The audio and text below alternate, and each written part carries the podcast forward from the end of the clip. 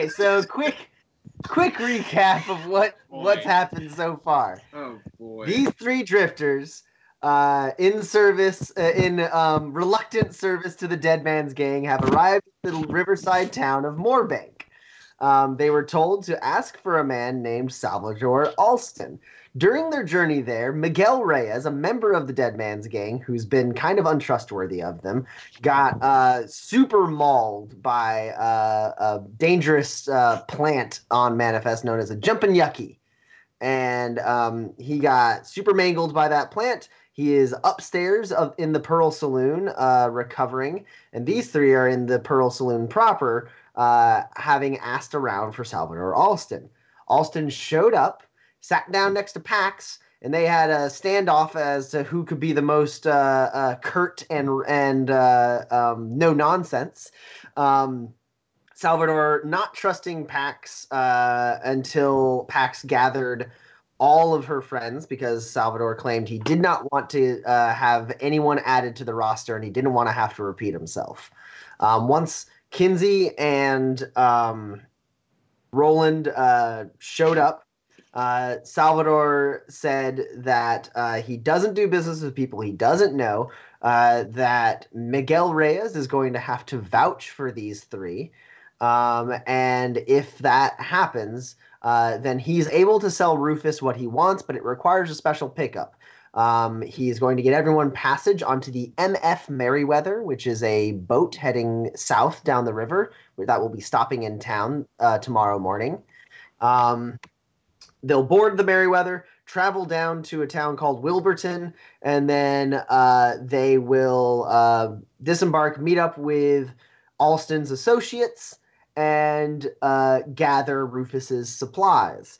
Um, that's what's happened so far. He seems very, Alston seems very skeptical of this group. He's also a very large man, broad shoulders, full belly, um, strong enough to toss a drunkard with one hand, um, as he uh, as he displayed earlier, getting rid of someone who Kinsey had befriended. Uh, and uh, yeah, that's that's pretty much everything, I believe. Um, You left out the part where we've convinced him to trust us, and we're all great friends now. now that hasn't happened. that hasn't happened by a long shot. Okay, so picking up where we left off, um, Salvador will uh, kind of uh, slam the rest of his beer, set it down, and go, All right, well, take me to Miguel. I would love to see how uh, beat up he got himself. Sure. Right this way. And I will lead Salvador up to Mr. Reyes' room. Okay. Uh, he will uh, follow you. You open up the door to uh, Miguel's room, and he is there, uh, unconscious, uh, on the bed. And Salvador will uh, step in, like kind of eyeing you carefully as he does.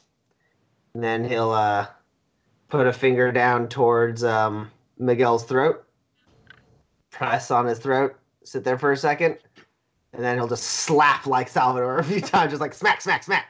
And so, or uh, smack uh, Miguel, not Salvador. So Salvador will smack Miguel a few times. Miguel, oh, uh, what? No.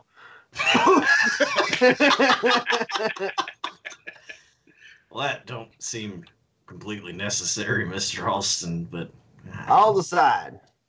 And he kneels down uh, and goes, Miguel, you with the land of the living? You understand what I'm saying?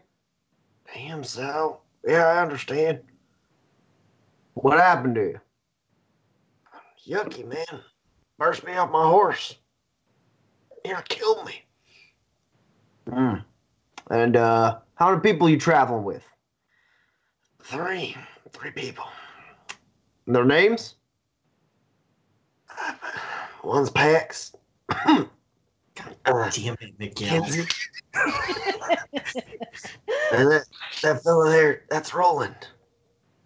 Salvador raises his eyebrows and looks over to you, uh, Roland, and he goes, You're sure this man's name is Roland? You, yeah. What are you talking about? I know his name. It ain't Martine. No, but he is a silly fella, puts on disguises and whatnot. yeah, he's Rufus sent them. All right, Miguel. I'm gonna put you on a boat tomorrow morning. I don't want to hear no fuss. Get you a nice cabin. Find some doctor that can look after you. And you and your three companions are gonna come down to Wilburton with me, meet up with my folks, and we'll take care of Rufus's order. You understand what I'm saying, Miguel? Yeah, yeah. Get out. what did you say? Go, Sal. Come on, don't stand on ceremony. Dying here. You best not be dead in the morning. Otherwise, your friends aren't going to be able to go anywhere for Rufus, and they'll have to find another member of the gang to vouch for him. All right. Sure. No dying. Got it. then Salvador uh, goes, "Good man," and like slaps him on the shoulder, and uh, Miguel like, "Oh, oh," and, like winces and like curls up in the sheets. Uh, and then Salvador steps out with you, Roland. He goes, "Roland, is it?"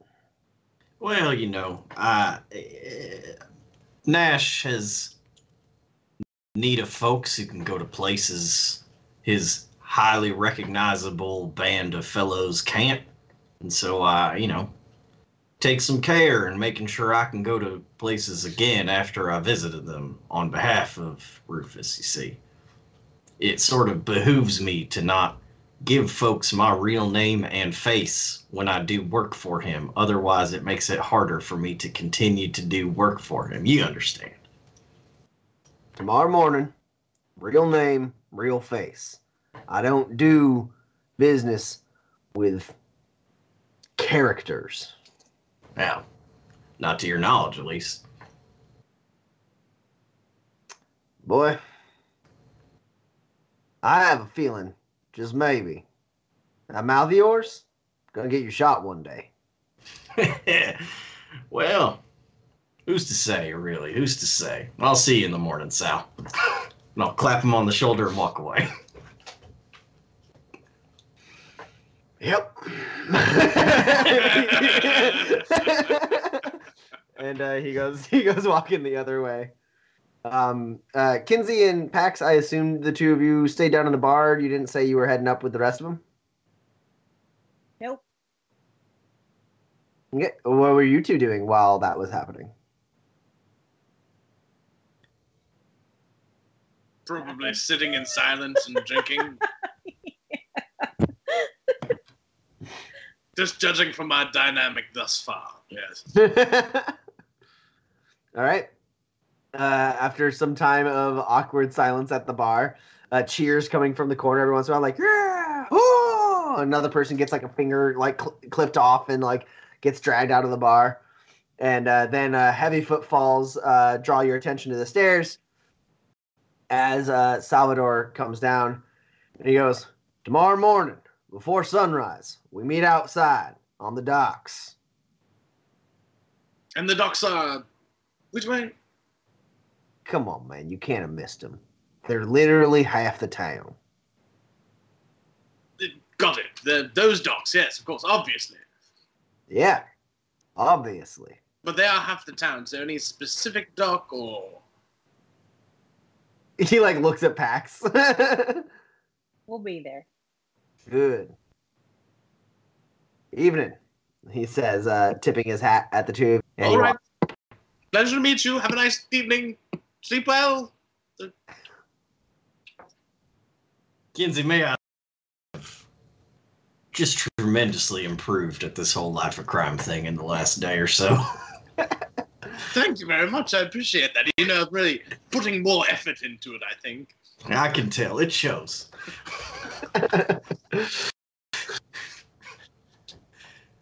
Well, All right. Do anything with the rest of your evening, or for getting up before sunrise, I might as well hit the hay now. yeah, sunrise is not too far from now. Uh, yeah, I I think I will probably just head up. I'm not gonna drink this drink. Um, The- but I will give it to the bartender. He looks at it, looks at you, looks at Kinsey, takes the shot glass, dumps it in the sink. He was right about the manners in this town. Hard to find, hard to find. All right. So, um, as the three of you sleep, nothing happens. Uh, Well, that that seems ridiculous. The world keeps going on just because I ain't awake, Tommy. so uh, the night passes without event, um, and the three of you are uh, able to wake up very early in the morning. How how are you guys doing with this uh, limited amount of sleep and probably some, at least for some of you, uh, some booze in your stomach? I'm fine. I didn't drink any. Um, Yeah, the bartender noticed. I wouldn't say I'm at 100%, but maybe above 80%, somewhere in that range there.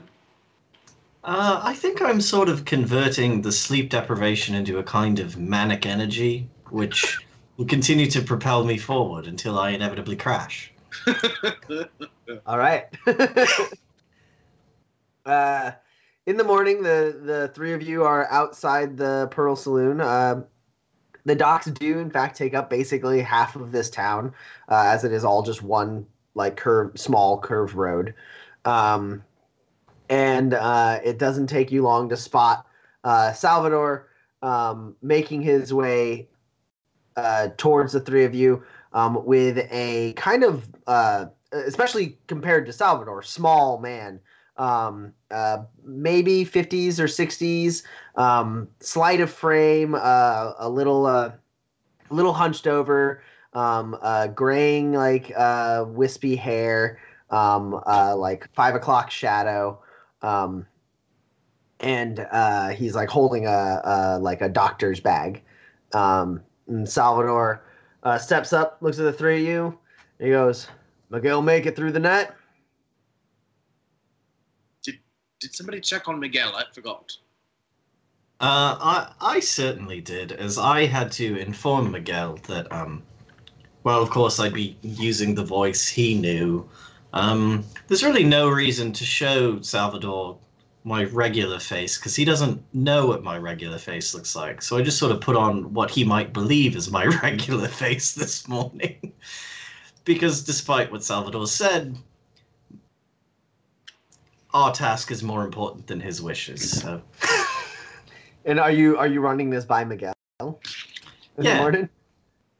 Yeah. So you you said that to Miguel. well, first, is he alive? he is alive. Great. We don't have to go to Plan B. uh, you you start explaining that to Miguel, and he goes, "No, no, Roland. Listen, partner. Salvador Alston. You don't want to dance around him or nothing. And he gives you an order, you follow it. All right. He's he's big guns. He's he's you know connected. Right. You're just gonna have to show him your face. If he's cagey, which he is, he's gonna need you to just shoot a little more straight than usual with him. All right, I'm not. just- I'm not going to bat for you if you put on a gimmick and go and try and tell him that's what you look like. If he asks me, I'm telling him, and that gets all of us in hot water. See, here's here's the thing, Miguel. Is it's not really for his benefit so much as Rufus's, right? I'm only as effective as as as many places I can go and talk to people. The more places that know me as an agent of the Dead Man's Gang, the less useful I am, and the closer I am to dead here in this situation. Uh, go ahead and roll manipulate, uh, and we'll put it at a minus four.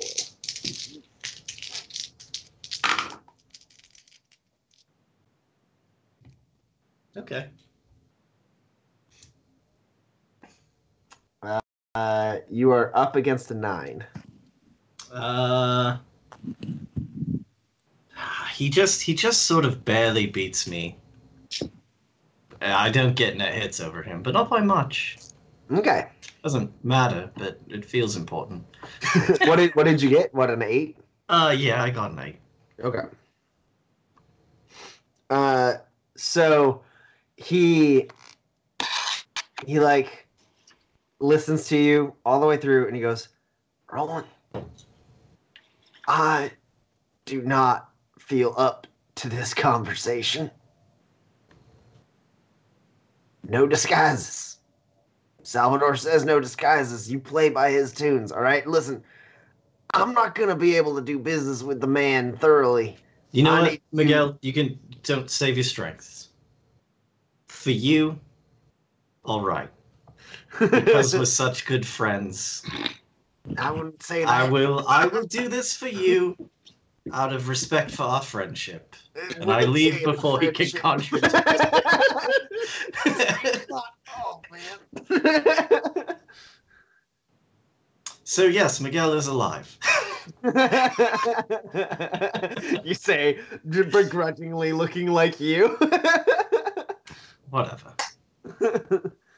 uh, so Salvador snaps his fingers uh, at the doctor and goes, "All right, go on up, drag him out." Do you do you want a hand? You you said this man is quite old and frail looking. Yeah, he goes, "Oh no, I, I have a stretcher, thank you." Okay. Yeah, I'll just I'll wheel him out. I'll wheel him down. Well, and as he's walking away, he's like talking to himself. He's like, "Well, it's not really a wheel per se. It's anti-gravity, tech, so it'll be a lot easier." Oh, thank God he's upstairs.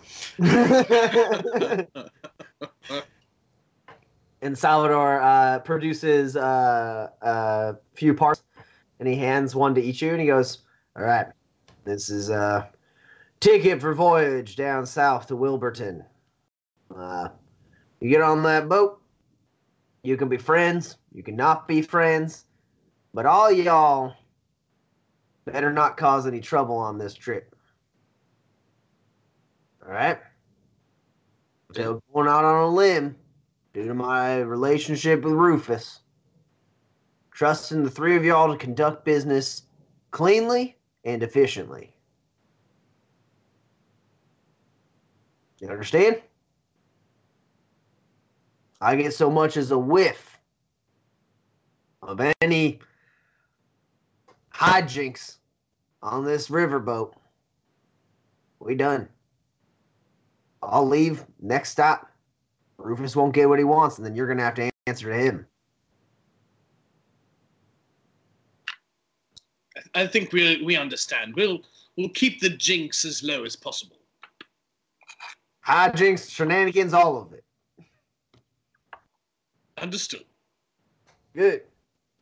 Then the doors to the saloon open up, and uh, laying uh, on us on like a hover stretcher uh, is uh, Miguel, uh, and this doctor uh, wheels him out and goes, "All right, he's beat to hell, but I should get him up and ready by, by the time you make it to Wilburton." And Salvador goes, "All right, that there's the MF Merriweather." He points to a large, uh, 200 foot long, flat top riverboat uh, with four decks. Um, uh, you can the the top, uh, like open top uh, deck is uh, where there's like entertainment and like you know a dance floor. You can hear music already kind of playing there. It's you know not super rambunctious because it's really really early in the morning, but you know there's like a little bit of music playing. Um, and then uh, uh, the next um, uh, the next deck below uh, is a uh, a dinner hall that has um, a wide like open concept like balcony that's underneath the dance uh, floor, and then uh, below that uh, is um, where all of the lodgings are, and then below that at the main deck level is an is an enclosed casino. casino. Um, it's a Victorian style uh, boat with red flowery banisters, clean white walls. Um, and uh, uh, you get all of this as you start walking your way towards it because there's someone on the dock who's just touting all of the like uh, all of the things, being like, Travel in luxury. Don't get on one of these fishermen boats and arrive to your destination smelling like uh, the sea. Jo- jump on the MF Merriweather and try your hand at the games of chance and uh, maybe get lucky up on the dance floor. You there, miss, you there, come on. Uh, don't go down that fisher boat. I'll catch you a nice deal here, uh, uh, fine young lady like yourself, in uh, attire such as that. You can uh, make all the friends. Uh, where are you going? and uh, yeah, so uh, Salvador leads you to the uh, uh, to the boat, unless you guys deviate in any way. No reason to. All right. Uh, he uh, steps up onto the gangplank, hands his uh, uh, his like ticket over to um, like a, a man in like a uniform who uh, uh, scans it and stamps it and hands it back to him, and uh, uh, like uh, says something to someone nearby who's got like a, a chest who reaches in and like pulls uh, some keys off of a hook, hands it to Salvador for his lodgings and then uh, the three of you are able to uh, do that as well. Um, they're like, "Welcome to the MF Merriweather. Hope you enjoy your uh, your trip. These are your keys. Um, your ticket includes one free night dining, uh, and the dining car and the dining deck. And um, well, welcome. This is uh, says your first time, so enjoy." Need anything? Just ask the crew. Great. Uh, as soon as we get in, is Salvador like directing us anywhere, or is he trying to get away from us as quickly as possible? He walks on like he doesn't know the four, three of you. Great. Cool. Um, I guess you know we could have like a team meeting, and then if there's time, we could go to the casino, or you know, casino first, team meeting later, whatever. I wouldn't mind nailing down a plan and uh, being able to enjoy this this ferry ride for the rest of the for the rest of the evening. Excuse me, pardon me. Uh, the doctor says, like wheeling Miguel past you guys towards the uh, towards the lodgings. Feel better, Mr. Reyes.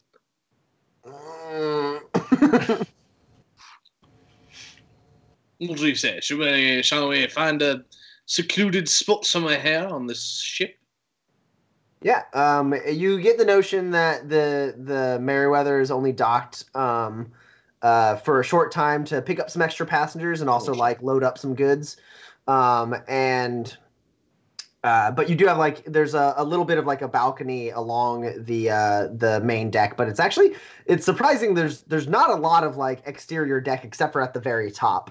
Uh, uh, it seems like they want you to have to spend time inside the casino or go all the way up to the dance floor. Um, but you guys can uh, uh, kind of move towards like the engine area on that little like thin balcony outside, uh, you know, outside some doors leading to the casino and have a chat because it's not like the most convenient doors to the casino, so it's not there's not a lot of foot traffic there. Great. Let's do that then.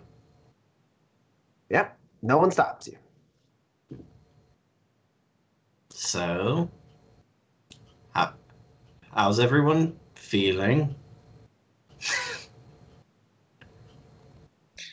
Not particularly safe, I suppose, but I don't see what option we have other than to actually follow through with this plan to pick up the, the cargo and transport it.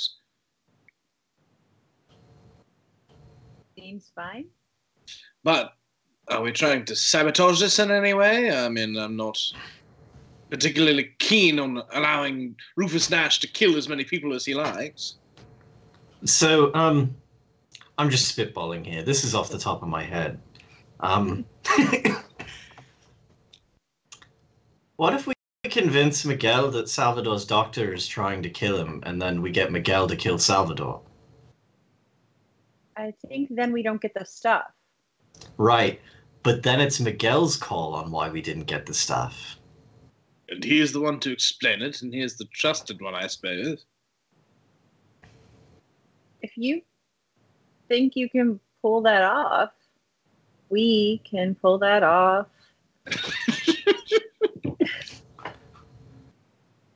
I don't, like I said, it's just sort of off the top of my head. It just occurred to me as a thing maybe we could do on this riverboat. Yeah, I've never been on a riverboat without a scheme before. And how many riverboats have you been on? oh, a dozen. That's a dozen schemes. That's pretty impressive. Well, you know. Well, I, if you really want to attempt to, but purposefully not succeed at killing Miguel and make like the doctor is the fall guy, who's to say that the doctor doesn't become the collateral damage? Hmm. Hmm. Right. Ah, innocent people. My only undoing. You're right. There's I'll also- have to get to know the doctor and, and see see if he is perhaps nefarious as well. Okay, while you do that, I'm gonna explore. I think because for the first time, we don't have to worry about anything here while we're here. If we just are here, it's just we just get to be whoever we're pretending to be. I guess we don't have to worry about the law. We don't have to worry about anything. Could just be here and maybe take a break. I do think the less we do, the closer we are to becoming uh, actual members of the Rufus Nash Dead Man's gang. Is that not true? I mean, just keeping our heads low, we basically are doing everything he wants for him. Just exist on a riverboat without a scheme. Huh.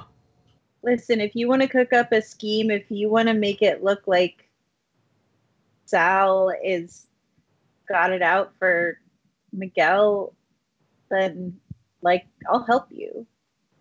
But Okay. How about could- okay. Oh, how about this? I'm gonna sort of do do some preliminary legwork, just get the lay of the land. You relax, enjoy the riverboat. If it seems like it's doable, I'll loop you in. If not, be on a riverboat without a scheme. there you are, uh, uh, sirs, miss. And uh, the the doctor comes walking over to you. He's like, ah, ah, Okay, this sort of seems like it's uh, meant to be. Hi, yes, what's going on? Hi. Yes. Um, Mr. Reyes. He uh, instructed me to tell you to send a message. Uh, uh, here's here's uh, uh his LRC tag. Um, he needs you to send a message to a Cho Saxton. Um, to meet you in uh Wilburton uh with the truck. Right, okay. Does the boat have an LRC tower? No, no, no. You're gonna. Have, that's why I ran. Uh, you're gonna have to go back ashore and send that message. Is hold on. Is this doctor running a scheme on me? go ahead and roll manipulate.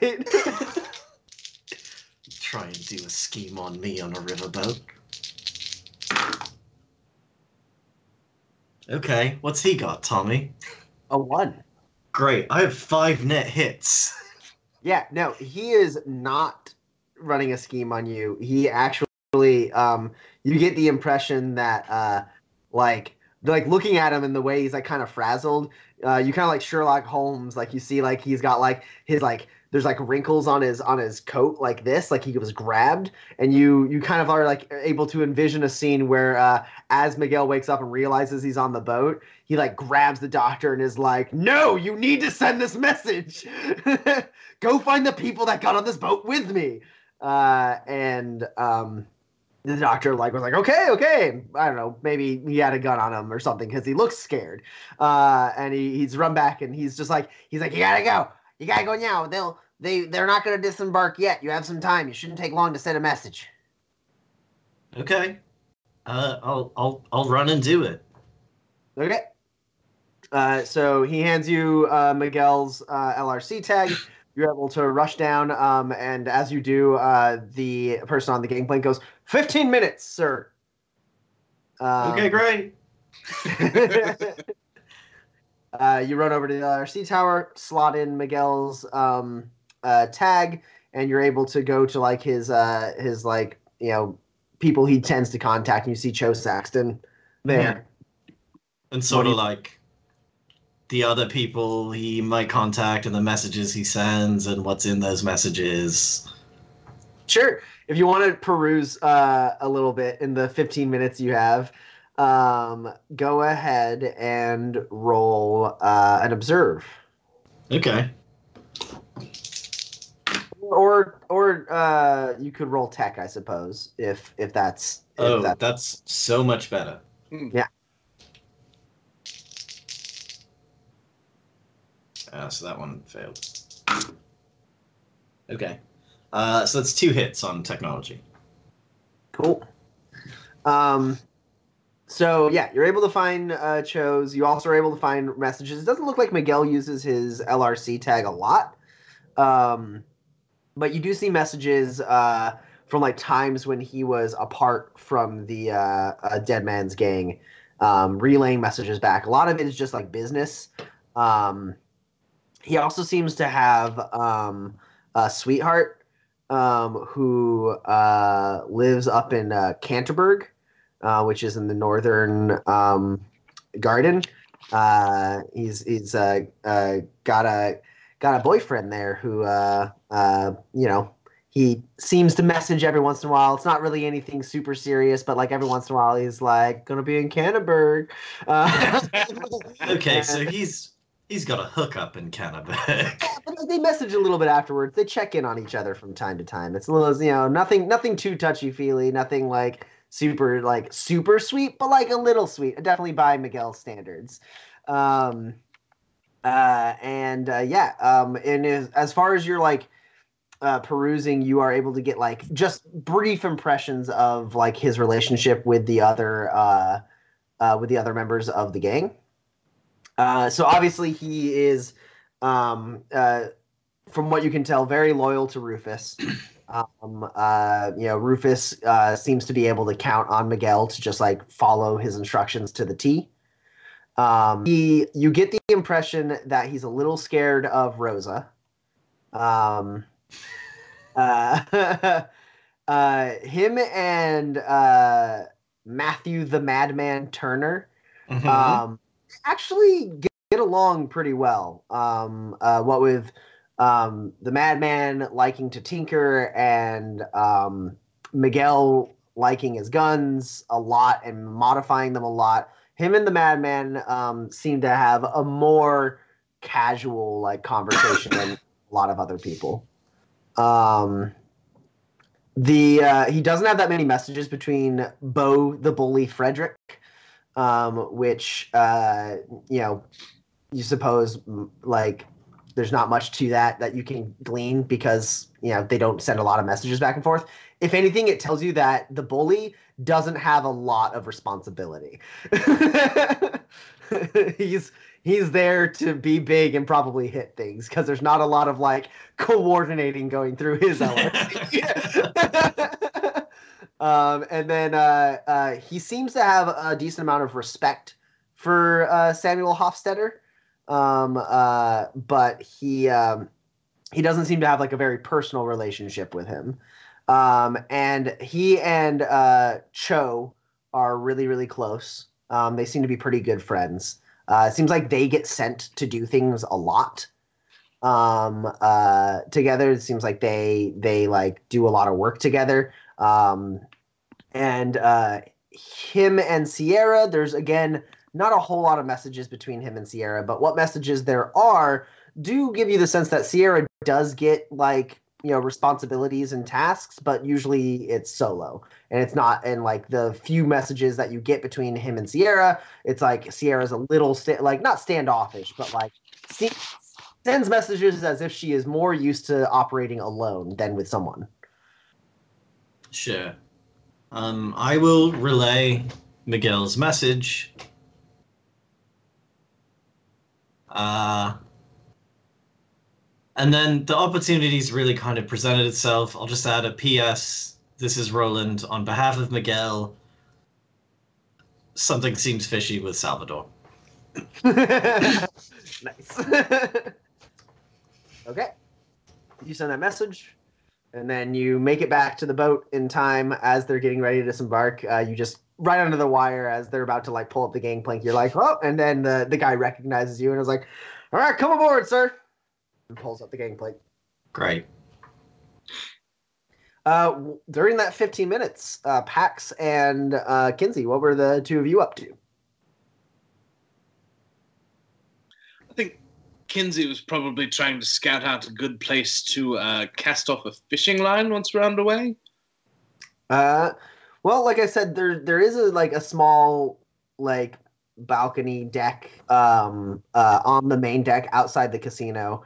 Um, you're you're that that would be the clo- like the best because the next like available balcony is you know a couple decks up, right? So Sure. it's not super great to do that. um uh so you you would just be outside the casino on like kind of a thin balcony. Um you you probably assume you'd want to be closer towards the engine because you'll be trailing your line. Checks out. yeah so that that's you spot that pretty easily because there's not a lot of space for that you could cast a line from.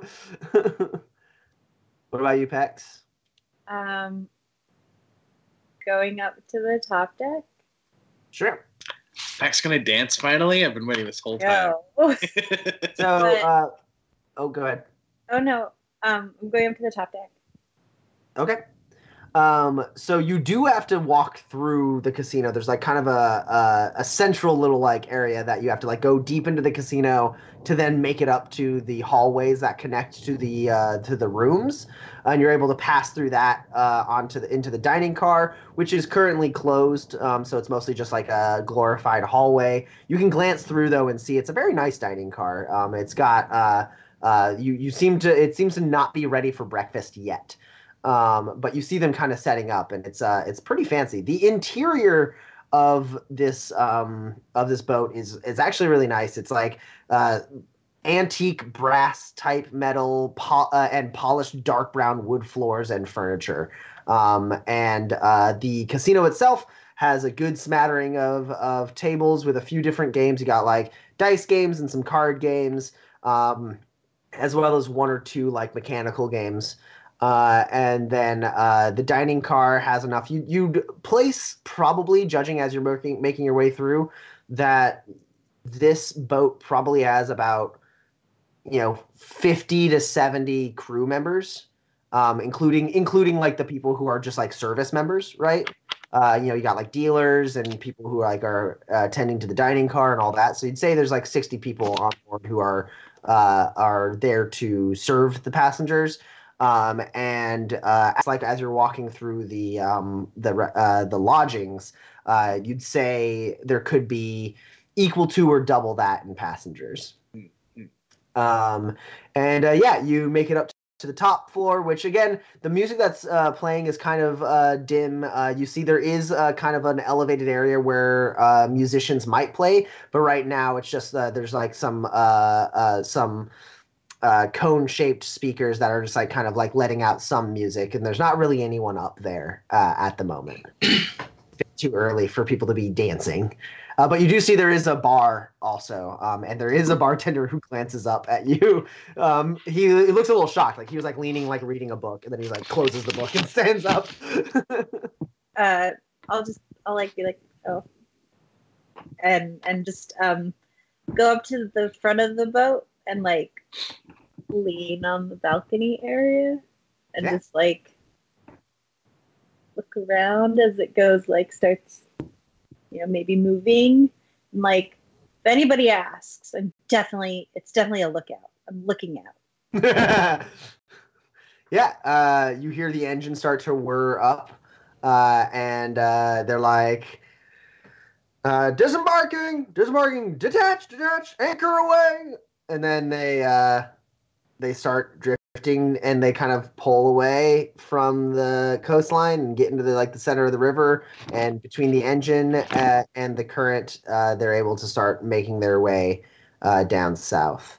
Um, you do also notice there is one other person at that bar who is currently unconscious. Um, uh, there's a there's a woman in like a long uh, dirty not like dirty coat like it's a nice coat but it's a little dirty like maybe you know it got like dirtied up last night and then she fell asleep at the bar um, like there's like a like spilled drink type like uh, uh and maybe she got offshore at some point um a little way uh like up the up the river um and got it like a little muddied um but she's like asleep passed out on the bar and the bartender's just kind of like cleaning around her Cool. I'm gonna let her sleep. She needs it. um uh once you guys hit the water kinsey you're able to cast a line if you want do you have a machinery cube I certainly do. oh wait never mind you have a survival kit right I also have a survival kit. That's what I was hoping. that's absolutely got a configuration uh, for you to be able to fish with it. So you, yeah, you're able to like detach a part of your survival kit, extend it out into a pole with like a re- uh, uh, put the line in and the hook and some bait, and uh, cast the line. Um, Roland, what do you do once you're back aboard? Uh, um, let's see. I suppose I'm gonna go.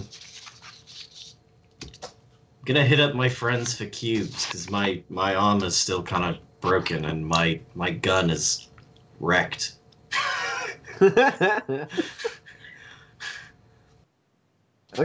Uh, I suppose I probably find Kinsey first, just based on altitude. yeah, yeah, he's he's you you spot him like kind of uh, uh, finishing up setting up his fishing pole. Hey, um, h- how are they biting? Is that is that a thing fish fish people say? Uh, I understand the gist of it. Yes, I, uh, that checks out. Uh, yeah. So far, so nothing. Mostly here for thinking. You know, I do my best thinking when I'm uh, when I'm fishing. Great, that's good to know. Um, you wouldn't happen to have any cubes that I could have? This isn't the first time you've asked me for cubes, Roland. You know this. Yes, my my memory is quite good. Well, I'll tell you, I have one machinery cube, but my uh, my armor is not doing so well. I was planning on using it on mine. Oh, okay. Listen, your armor's much more important than my armor in terms of keeping you alive in combat. I plan to be behind you in combat, so repairing your armor is really sort of like repairing my armor. Not sure I like that very much, but uh, what can you do? You know, you can't shoot very well, so. Oh, well, no, not really. Uh, You know, you mentioned that. Um, also, my gun's sort of wrecked from all the bath and eight. you know, you did not aim very well when you were puking, and all over your horse, all over your gun. It's a wonder you survived this long.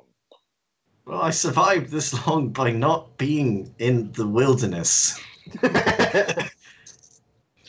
Well, um, I'm more than willing to share my machinery cube with you, but uh, you know, you've got to fix your gun. I've got to fix my armor. You've got to fix your armor, which should be useful. Uh, what what can I do to help you, Roland? I'd like to help you.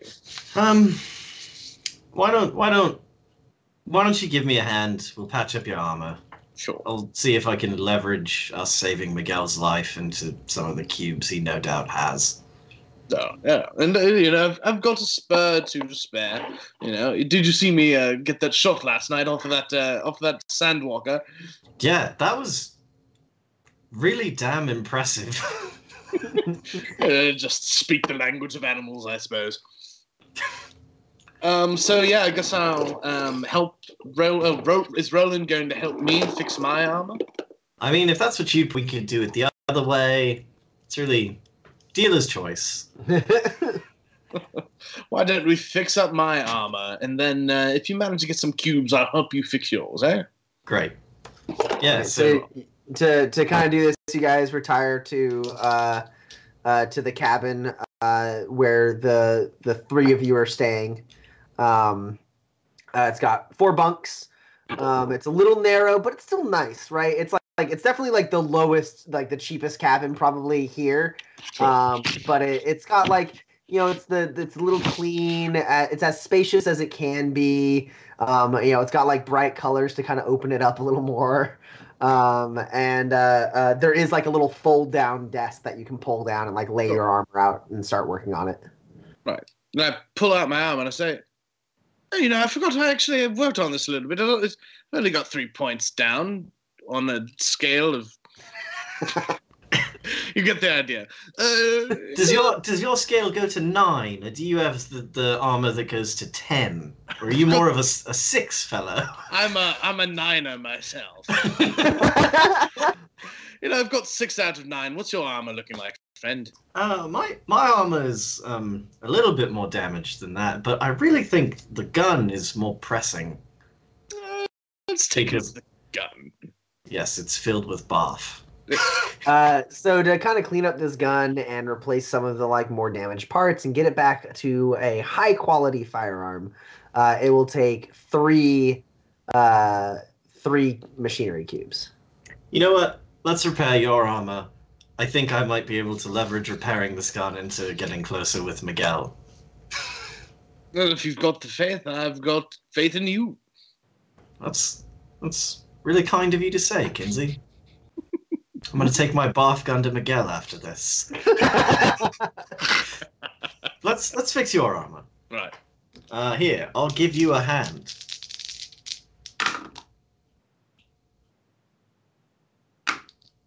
Um, you get plus four help.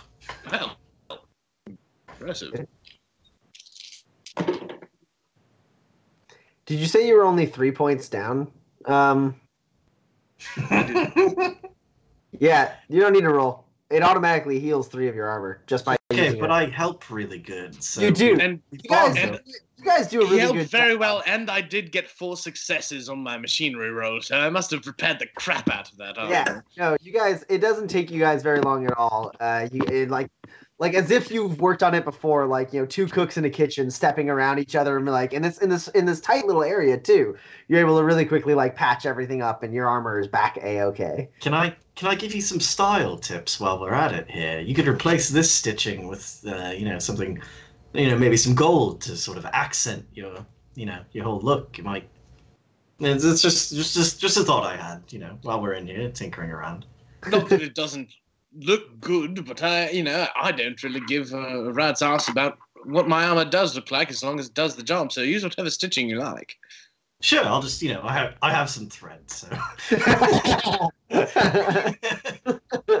You you, know, upgrade it's- cover a little bit, and it fits nice. It's good, and and, and you know what? Despite your you know I don't really care. You're like, well, it does look good. All right. Uh, Pax, uh, you've been on the river for a little bit now. Um, you still just kind of doing the Titanic, or Uh, I think so. I mean, okay, we're free here, so should enjoy it for a minute. sure. Uh, yeah. So you, uh, uh, you, it goes on for a little bit, about half an hour uh, down the the river. Um, uh, the woman wakes up at the bar. She sits up and she goes, "Bill, another one." and uh, the bartender like lets out a sigh and goes, uh, "Yes, Miss Kane," uh, and uh, fills up a drink uh, for her, like a little like glass of whiskey. And she like leans back and like glances over and sees you. You see her see you, and she goes, "Hey, drink it for my friend."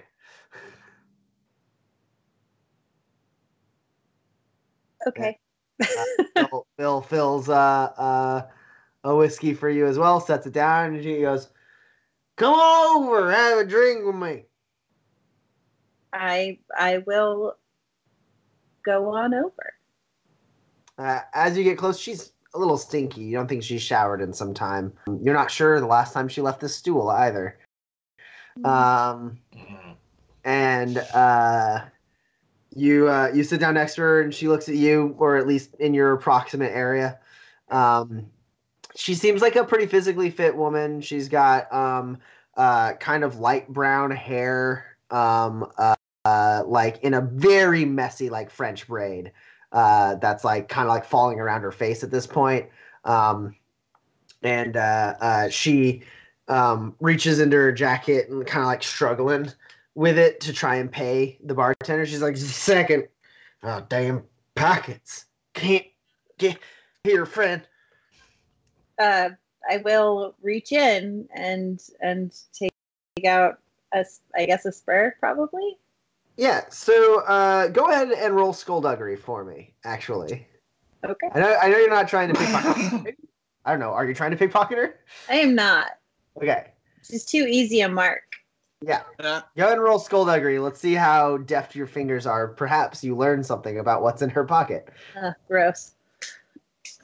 Um, God. uh, I got. Is this contested? No. Okay, I got four hits. Okay. What if it was at a minus two? Would it still be four hits? It would be three hits. Okay, both of those work. Um, so you reach in and you kind of uh, uh, you feel some spurs in there as well as uh, you imagine like there's like an LRC tag. You can kind of feel that, um, and you feel one thing that like you you're able to kind of quickly identify uh, with like a kind of a jolt in in your in your like chest as you do. Uh, she's got a, a a metal badge that's shaped like a star. um, and uh, you would you would uh, it's a star with a with a ring around it. So um, by reaching in her pocket and grabbing a spur, you're able to uh, tell that this woman is a marshal. Uh, and you pull out a spur. you set it, and you set it on the uh, on the on the um the bar. Bartender takes it, and then she goes, "Thank you, thank you. This coat been suffocating me for the past two weeks, but keeps me dry. At least part of me is. Let's drink." I'll pick up our things and clink glasses and. She takes a drink. well, you rolled pretty good on your skullduggery, so you can fake you can fake taking that drink. Yeah. Uh, she's not looking very hard. she takes a sip of it, sips of it, sets it down, and goes, "Donna Kane, pleasure to meet you." Uh, um, Sure, we'll never need to disguise ourselves. That's a ridiculous thing that only muddies the waters, Sal. um, uh, patience. Patience. Well, it's a pretty name. She shakes her hand. Nice to meet you, Miss King. Oh, you don't have to be polite. No one's pleased to meet me. Not on this boat, she says, like pointedly at Bill, who kind of like just waves her off. Can- Uh, Can I help you just a just a little bit? Can I just? I'm just. Well, I'm you just seem gonna to just- at a disadvantage, so go right ahead. Fix as you will. Okay, I'm just gonna like brush the hair out of her face and like kind of jostle her coat so it's not like all twisted in the back. And as you do that, she's like, "All right, yeah, it's nice. How do I look?" Good, good. Glad to hear it. Patience, pa- patience. That's a hard name to say sometimes. Sometimes. I'm gonna call you Patty. Okay. That's all right with you. I don't want to impose. It's just easier for my mouth. I understand. All right, Patty. Well, you don't have to sit here and finish your drink around the likes of me. I just wanted to share the wealth with a stranger here in the bright What time is it? very early morning. Hmm. Well, then I've overstayed my welcome, haven't I, Bill? And uh, he goes, No, Miss Kane, not at all. Uh, she goes, Oh, he's he's a stickler, but he's a good fella. I would get you another spur here. And she manages to pull it out herself and sets it on the table and goes, That's for you, Bill. Letting me have some sleep here, not making me go down them stairs when I wasn't ready. Uh, Patty, patience. I hope to see you sometime around. Maybe a game of chance. Maybe some more drinks. Maybe. Can I help you down the stairs now, or you got it? Well, I ain't one to be so full of myself to say I couldn't use a hand, so I will gladly welcome your assistance, young miss. Wonderful. And I will help her down the stairs to her room. You do. Um, Roland, Roland, uh, you leave. Uh, Roland and Kinsey. I assume Kinsey's not staying in the room. No. Uh, the two of you leave uh, the room. You kind of set out, and uh, you see down the hall, just a, a few doors down, um, uh, Pax with this uh, this woman. Um, it's like she's really tall too, Pax. I don't know how tall you are, but she's like six feet tall. She's Uh, taller than I am. Yeah, so she's like like like this large woman like like weighing uh weighing down Pax. Not like Pax is strong enough to do it. It's just kind of awkward ba- based on the size difference. Um and Pax helps her into into her room and she go and like she sees you too. She goes, "No, never you mind, gentlemen, never you mind. Patience here's got me, and I'm gonna have a nice nap in my cabin." Sleep well then. Enjoy it. And you enjoy your day, good sir. Thank you, Patty. And she uh, stands up a little straight, kind of leaning against the wall for a second. Then she pushes off. She goes, "I got it from here."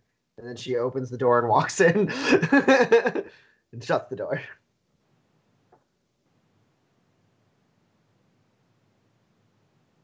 I'm just gonna point. I'm gonna smile, and I'm gonna point all the way up, and I'm just gonna go right back to where I was. Sure. I suppose bath can wait. Won't be a very good fishing position, but I guess hopefully I'll have time to get that in later. yeah, so um, we'll follow you up to your perch. You, as you guys get up, you see the bartender like wiping down that spot. He sees the three of you come up, and he's like a little surprised. He's this guy clearly does not is not used to this much like activity on the top deck. It's like he got like the equivalent of the graveyard shift, and there's a lot of stuff happening around. He's like, "Do I? What do I do? I don't know." he like wants to read his book. It looks like, but then you guys like walk by, and he's like, "Okay, cool," and he grabs his book and like starts reading it again. we have a problem. That woman is a marshal. I can see how that would complicate things. Hmm.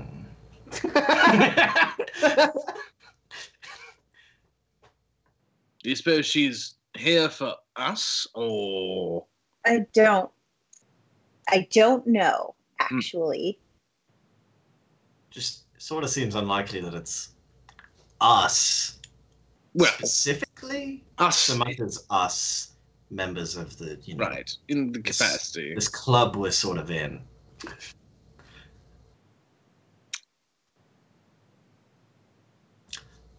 I bet she's here for Salvador. I probably. I feel like this is like not really, but like it's like his. No, I, boat. I, I catch your meaning. yeah. I don't. I don't think that if the law was going to engage him anywhere, that it would be here. But if she is here for him, then she's here to keep an eye on him. Not that, you know, she's doing a particularly good job at it.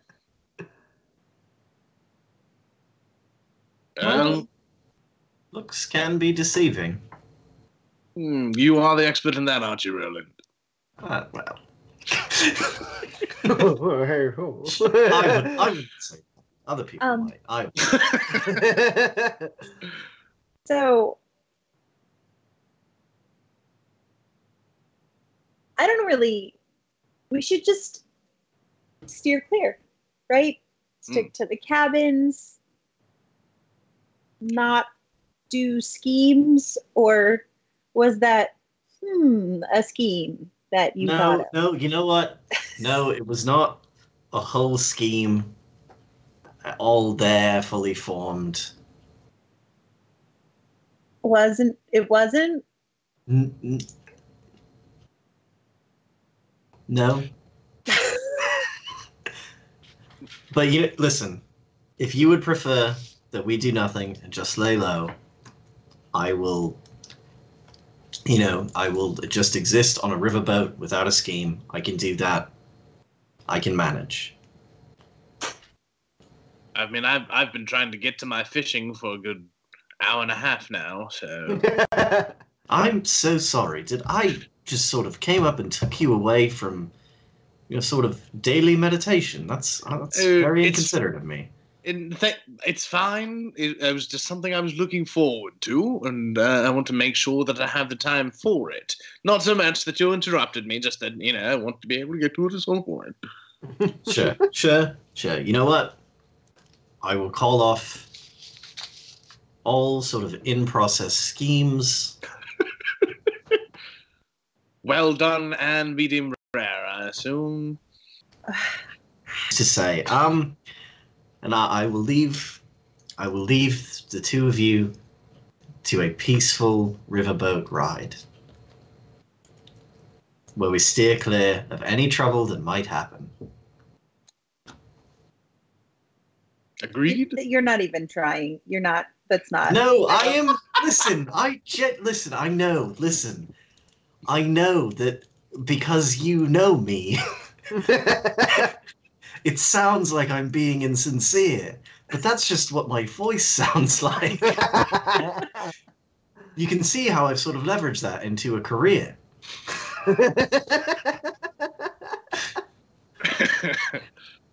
if you do a scheme, don't do it alone.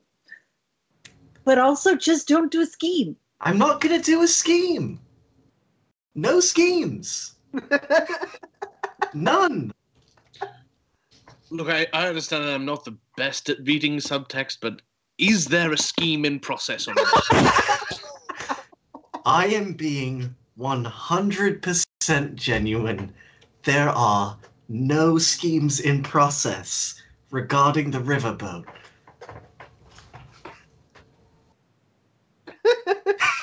Okay. okay, okay. We're Okay. agreed. Yes, No schemes. No schemes. Cross my heart. Hope to die. Stick a needle in your eye?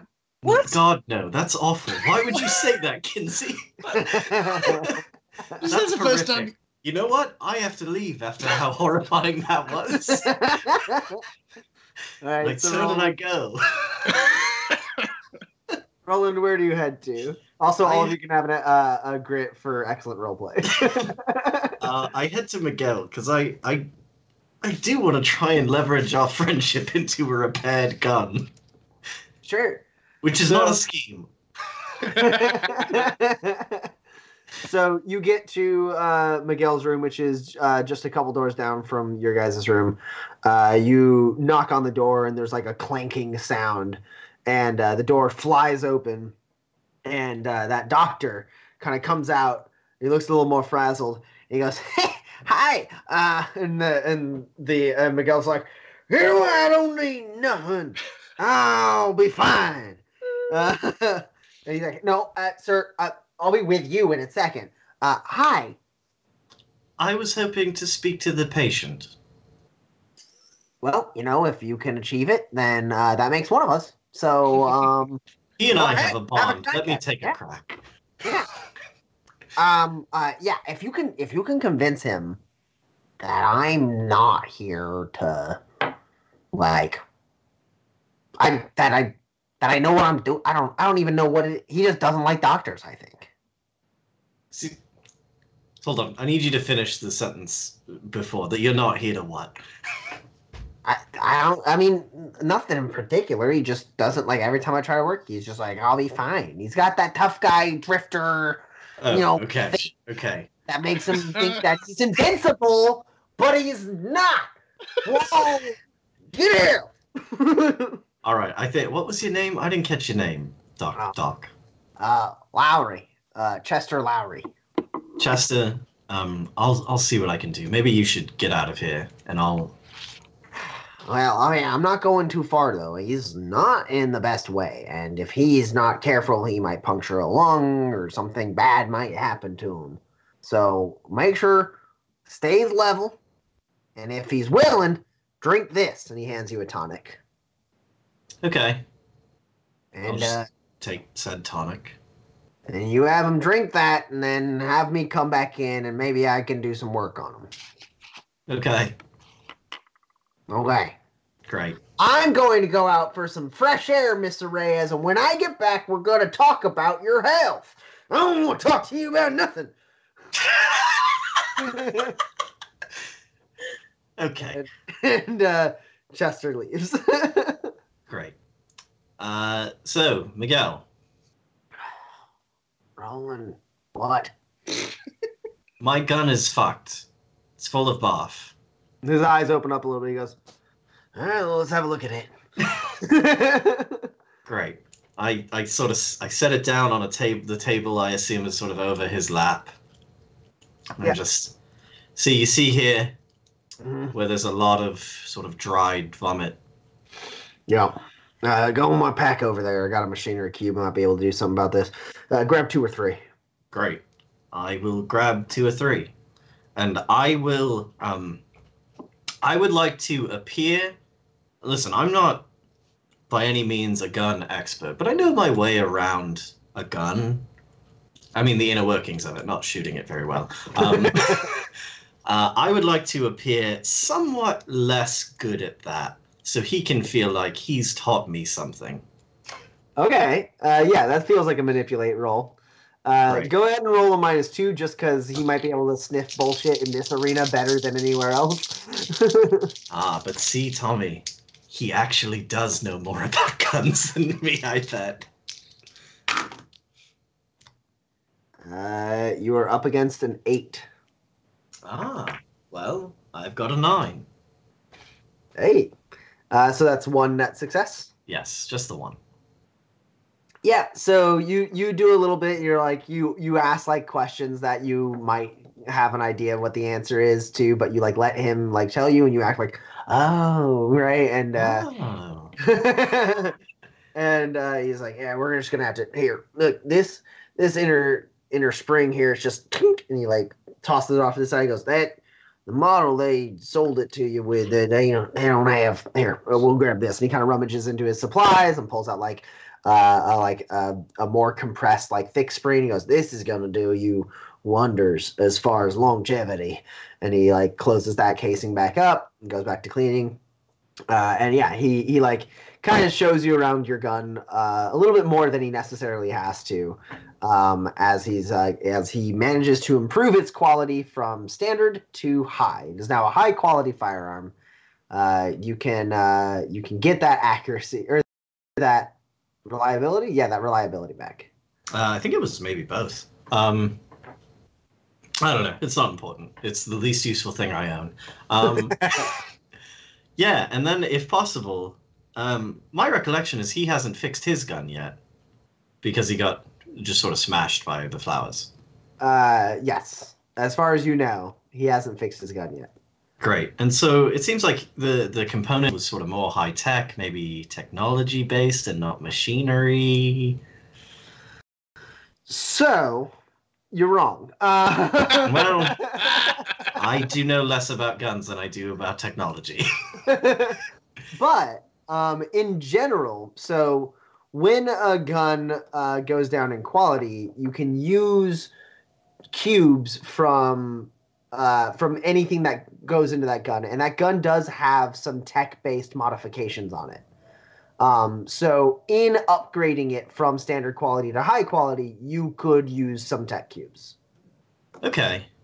Um, so I will sort of taking what I've learned from him, sort of try and like, okay, so that means if this part on your gun failed, then what it needs is it needs uh, another brace and another like recoil dampener and sort of more more uh, you know more things to deal with the tremendous inertia it has to overcome and the rotational force. And so if we did this and then that we could repair your gun. Right? Yeah, go ahead and roll technology. We'll put it at a minus two.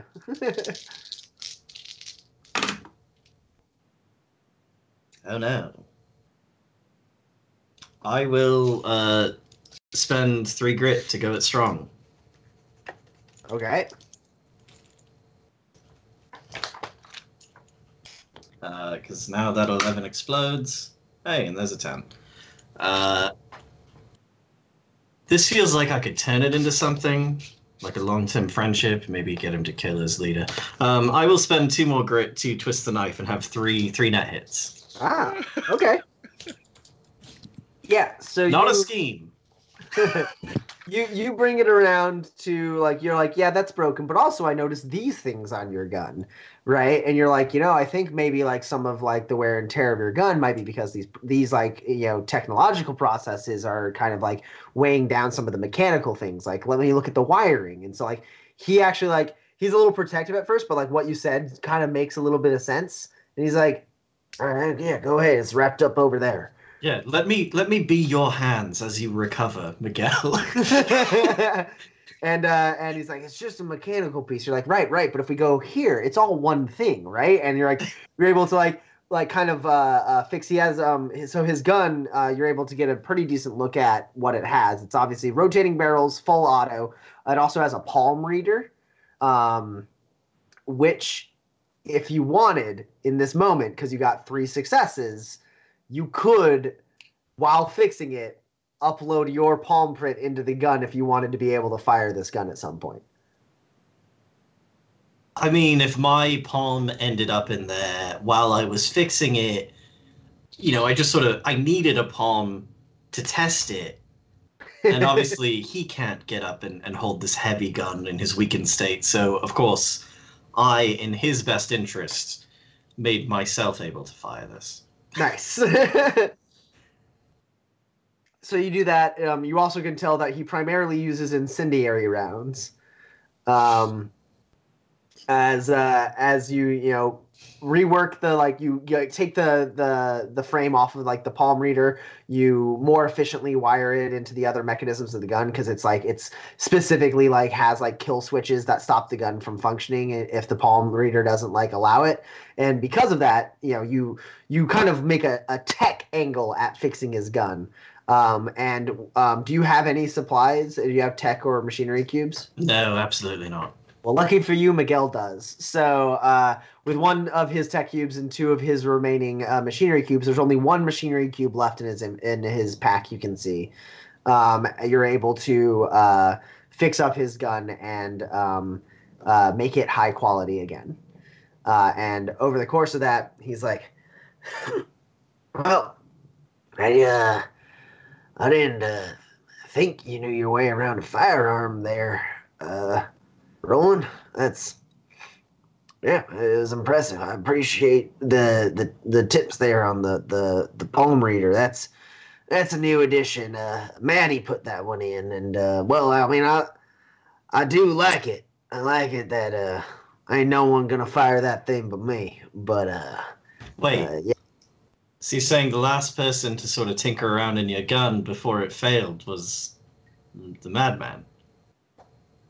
Well, no, no, no. I mean, I've had the palm reader for some time now, but he was the one who put it in, and uh, well, I don't know my way around that kind of stuff too well, so I just kind of trusted him on it. But looks like he may have done some shoddy work. Uh, I, I- you know, maybe maybe he made just made a mistake. You know, maybe he just he just made a mistake, and he, he you know he he didn't think of the, the voltage overload implications of installing that kind of technology in uh, something using this sort of materials. It just doesn't handle the the amps. There's too much resistance here. Yeah, right. Like I said. I'm I'm sure he just overlooked it. you must have. I mean, uh, Maddie and I, we go ways back, and he helped me create this thing into what it is today. I, I mean, it's kind of both of our pet projects. and he'll get a kick out of the fact that I let you touch it. But hey, you know, right now I do appreciate having someone giving me a hand. Yeah, you know, happy to do it. I, you know, for a friend, anything. Well, here's the thing, Roland. I mean, you're a good guy, but but right now, I mean, there's there's in the gang and not in the gang, and right now you you're not in the gang yet, and I I, I don't.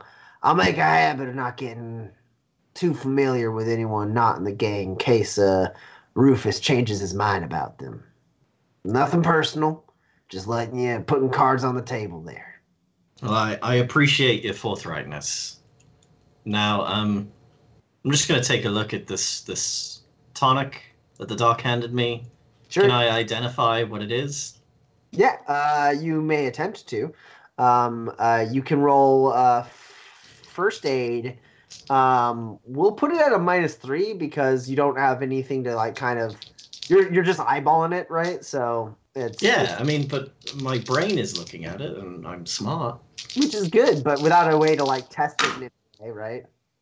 Uh huh. Uh huh. Interesting. No hits. Okay, you're not sure. Uh, yeah, I'm not. Not really sure what this is. I'm just gonna set it here. I don't want that. You can take it with you. That that doctor's a hack. All doctors, they don't know nothing about nothing. They always are stay in bed for two more weeks. Don't lug that heavy of a weight on your back. And uh, I've survived thus far by my own merits. I don't need some, you know, weasel hovering over me telling me what is and isn't healthy. I know my own body better than he done. Right. I mean, you're lifting with your legs, of course, right? What?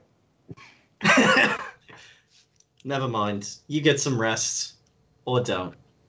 Well, now that's the sensible thing. That's all it takes. You know, anything that happens to you, you just rub some dirt on it and sleep it off. Okay, I'm gonna leave now. I think he might just accidentally kill himself. Not a scheme.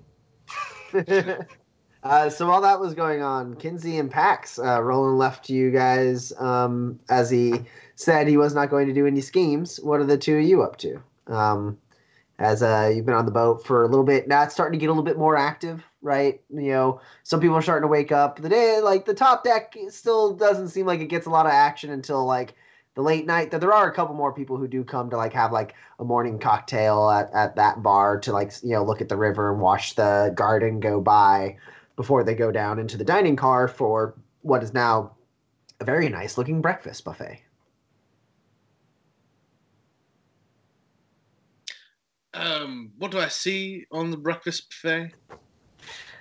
Uh, I mean, it's it's pretty extravagant. It's a it's a full like L-shaped buffet, um, and they have a few different stations where uh, they serve you from that buffet, so you don't have to grab the stuff yourself. Um, uh, you know, there's various types of eggs and uh, and dried cured meat and um, uh, like uh, uh, good fruit. Uh, uh, I mean, you're in the garden, so like there's like all of the different like you know breakfast fruits of the garden. Um, they have um, uh, hodag milk. They got juice. They got coffee. Um, uh, really, uh, uh, anything you can imagine as far as breakfast buffet goes. Not the highest of luxury, but still pretty good, especially given the fact that you're on a river. um, I'll just grab a cup of coffee with a, a splash of hodag milk in there, and perhaps a, a breakfast berry of some sort. I don't know what would be endemic to manifest, manifest but just to pop a berry in my mouth, grab some coffee, and uh, make sure go go back to my uh, my um, not what did you say it was a porch The the uh, little balcony. the balcony. That's what I'm looking for. Yeah, uh, just go to go to my balcony and see if it's still avail- uh, available for my fishing expedition. Uh, it it is. Um, yeah, you. Yep, you you're able to kind of post up there. Um, nowhere for you to sit or anything, but you're able to like set your coffee on a banister and cast a line, and uh, and a nice trolling lure on there. yeah, it's it's a little harder now because you know the like the prime fishing hour has passed, right? It's you know uh, um, a little bit more proper morning as opposed to early morning, so the the fish are not as want to bite. Um, you can roll fruit survival at a minus four though if you Sure. want. At a minus four. Yes, I really did miss the hour, didn't I? Uh, meanwhile, Pax, what are you up to? You are muted. I um casually walked down to our berth and shut the door and immediately started to freak out and have been like pacing and sort of like I could disguise myself. I could, I could do a disguise. No, uh, that won't work. Uh, she's seen me, so like it doesn't matter. It doesn't matter. She's seen me. It's gonna be. I need a map. I need to figure out how I get where we're stopping next. Yes, no, because then Rufus will come for us. Okay, so I kill her. No, I can't do that. Can I do that? Maybe I just like toss her overboard, and then like by the time she, you know, people found her, she swam to shore, and I just and I, then I just like keep on like was pacing back and forth for a very long time. Okay, like, uh, cool. Just So you- that is, I'm actively freaking out. Okay. Uh, and what did you get on your survival test, Kinsey? Ah, I got two hits. Okay. Uh, you're you're you are able to get a couple bites, and you're able to reel in a couple fish. Nothing that you'd really keep to eat or anything like that. Just you know, a couple little bites. You're like, oh, cool. You toss it back in. A little bit later, you get another fish, a little bit bigger, but still not good enough to eat, and you you're able to toss it back in. Um, and that that's about it. At at a certain point, you you're thinking that's gonna get now. Uh, at this point in the day. Um, but uh, that does take you some time, and Pax's freakout does take some time. So, Roland, where do you move to next? I mean, I gotta set my. I'm not gonna walk around this ship with my gun. I'm a man of class and character, so I've got to set it back down, back in the room. Cool. You open up the door, and you don't have to roll to tell that Pax is uh, on edge. Did you just throw a knife at me? No, no. Uh, it is in the door frame. I don't miss. she says, pulling the knife out by your head. What? What? What? What? I was just gonna set my gun down. Uh, yeah. Yeah. Good idea. Go ahead. Okay. Cool. Would you like to be alone? Okay, I'm just gonna close the door behind me and we can have a conversation, I guess. What's what's I listen, I feel like I, I have somewhat of a sense of you as a person, but if I really think how long I've known you, it is in fact eleven days. So what's happening?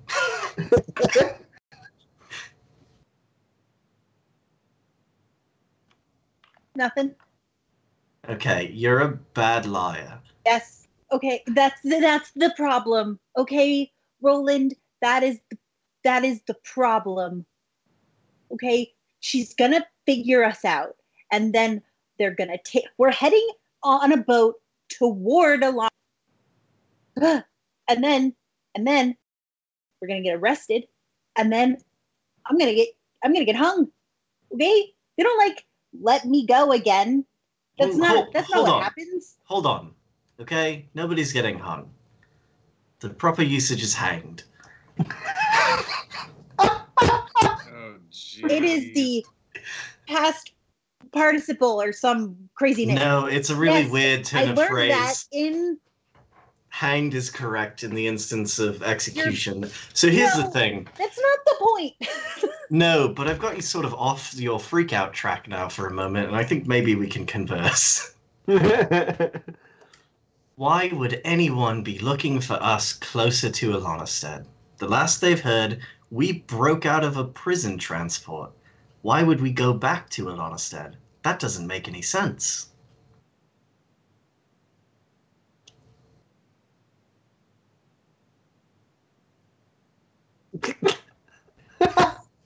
Well, um, Think about it. She's already seen your face, and sure, she seemed extremely drunk. But Yeah. you know, I've been pretty drunk here and there, and like I recognize the face of a person I've seen and maybe am hunting. I never hunted a person like a lawman would, but I think I would remember. But like, but there's like crumbs. And what if she's seen a a, a poster, and and our faces on on them? Do you want me to fix you up with a disguise? No, no. Okay. I'm just gonna stay in here until You seem you seem so excited about just sort of existing on a riverboat. Yeah. But I can't I can't do that now. There's a there's a mar- there's a marshal down the hallway. When we were in camp with uh, uh, the Dead Man's gang, there was a marshal just sort of twelve feet away.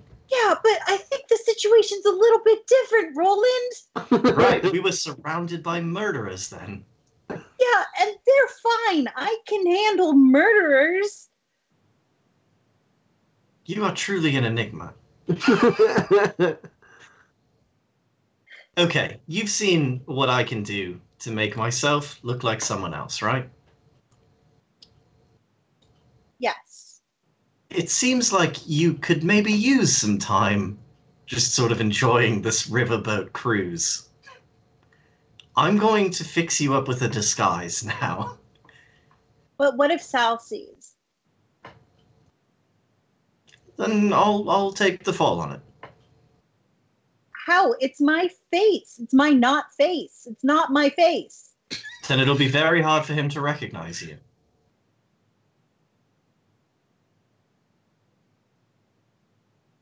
Okay, fine. Just to make you feel better. Sure. I feel better about this. No, I need to I need to put your hair up to just have a canvas No, to work it's with. don't do that. Oh. just sit still. Hold on. Let me work. I will make Pax a disguise. All right. Uh, you may roll blend. Do you want to help? Yeah. You should have input. It's important to have input on your disguise so you can remember the details of the life you now have lived as this person you're becoming.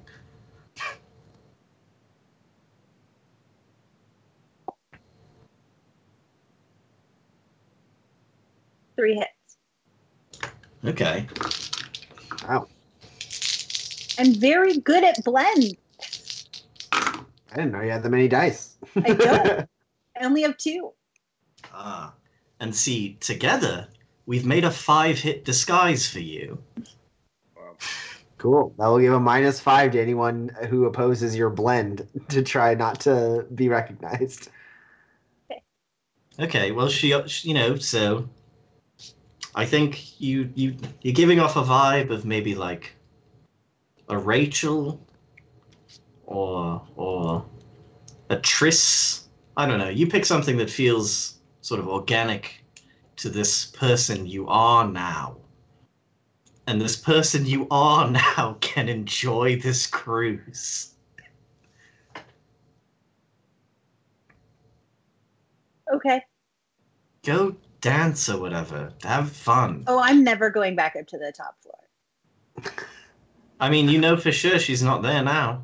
Okay. Well, maybe then that's a good point. Oh, um, I'm just. I'll skip breakfast. Right? Is that that? Is it? Is it included? Did you? Did you get that? Get, is it free or is it Yeah, like? we do. We do have a day of meals, I believe. Okay. Okay. I'm. I'm gonna just go eat. Mm-hmm. Good. Good. Not wild food. Mm-hmm. Okay. You could come if you wanted, but you don't have to.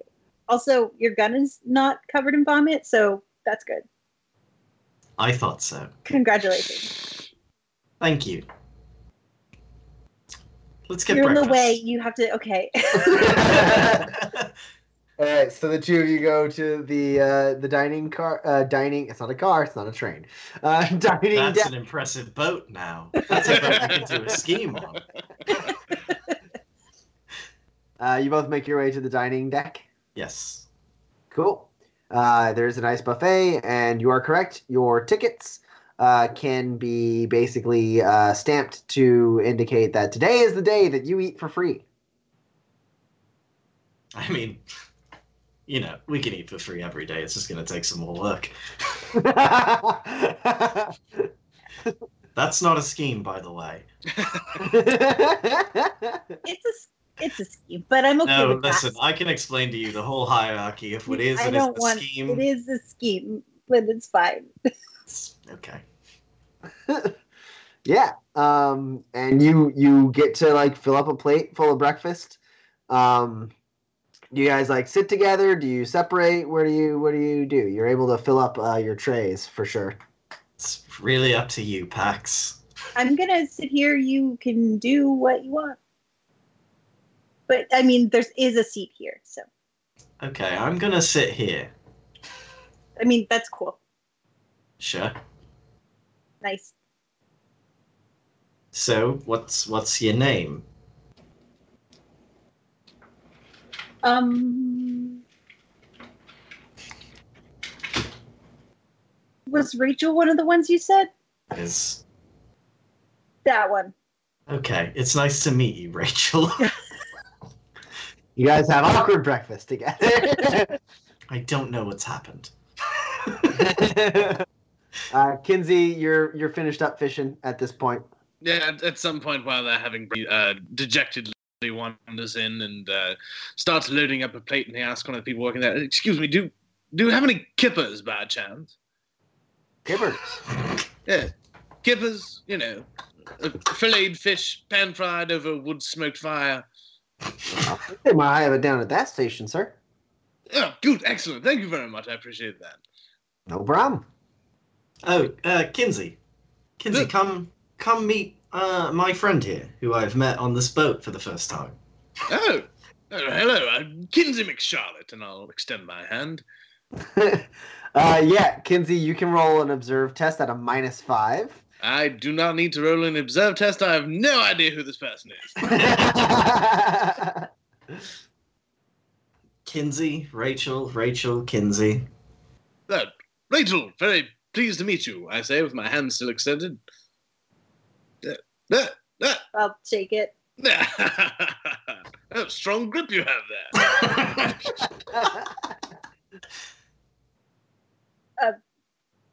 Sit down. Uh, Thank you very much, I shall. And so, uh, Rachel, you met uh, my friend Roland here on the ship. Uh, wh- wh- where, what, what brings you to Canterburg?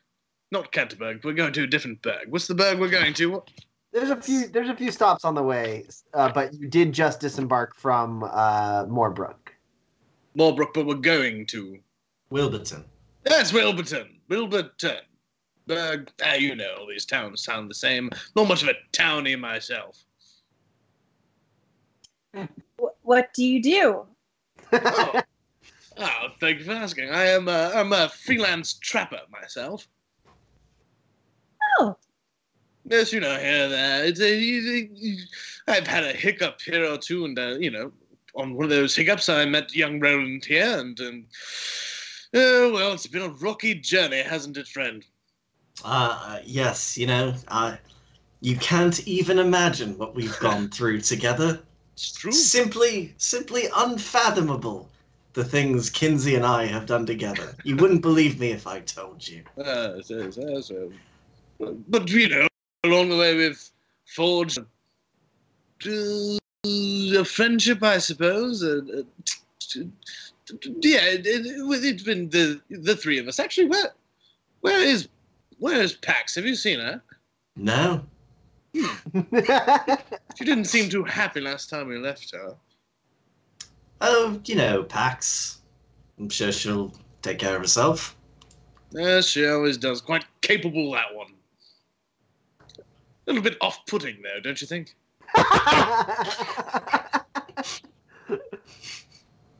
Uh, you know, I haven't found that. No. She just doesn't seem to talk as much as one would expect, you know, in a conversation.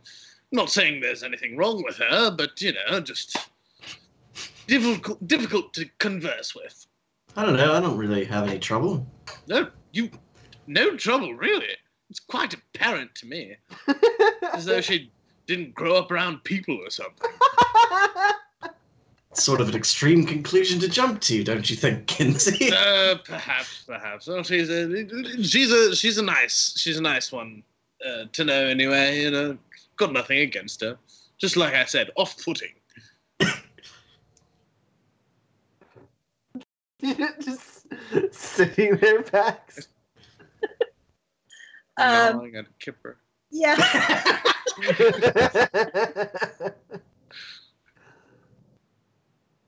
I don't even have to make you guys roll shoot the shit. You just make it bad blood wherever you go.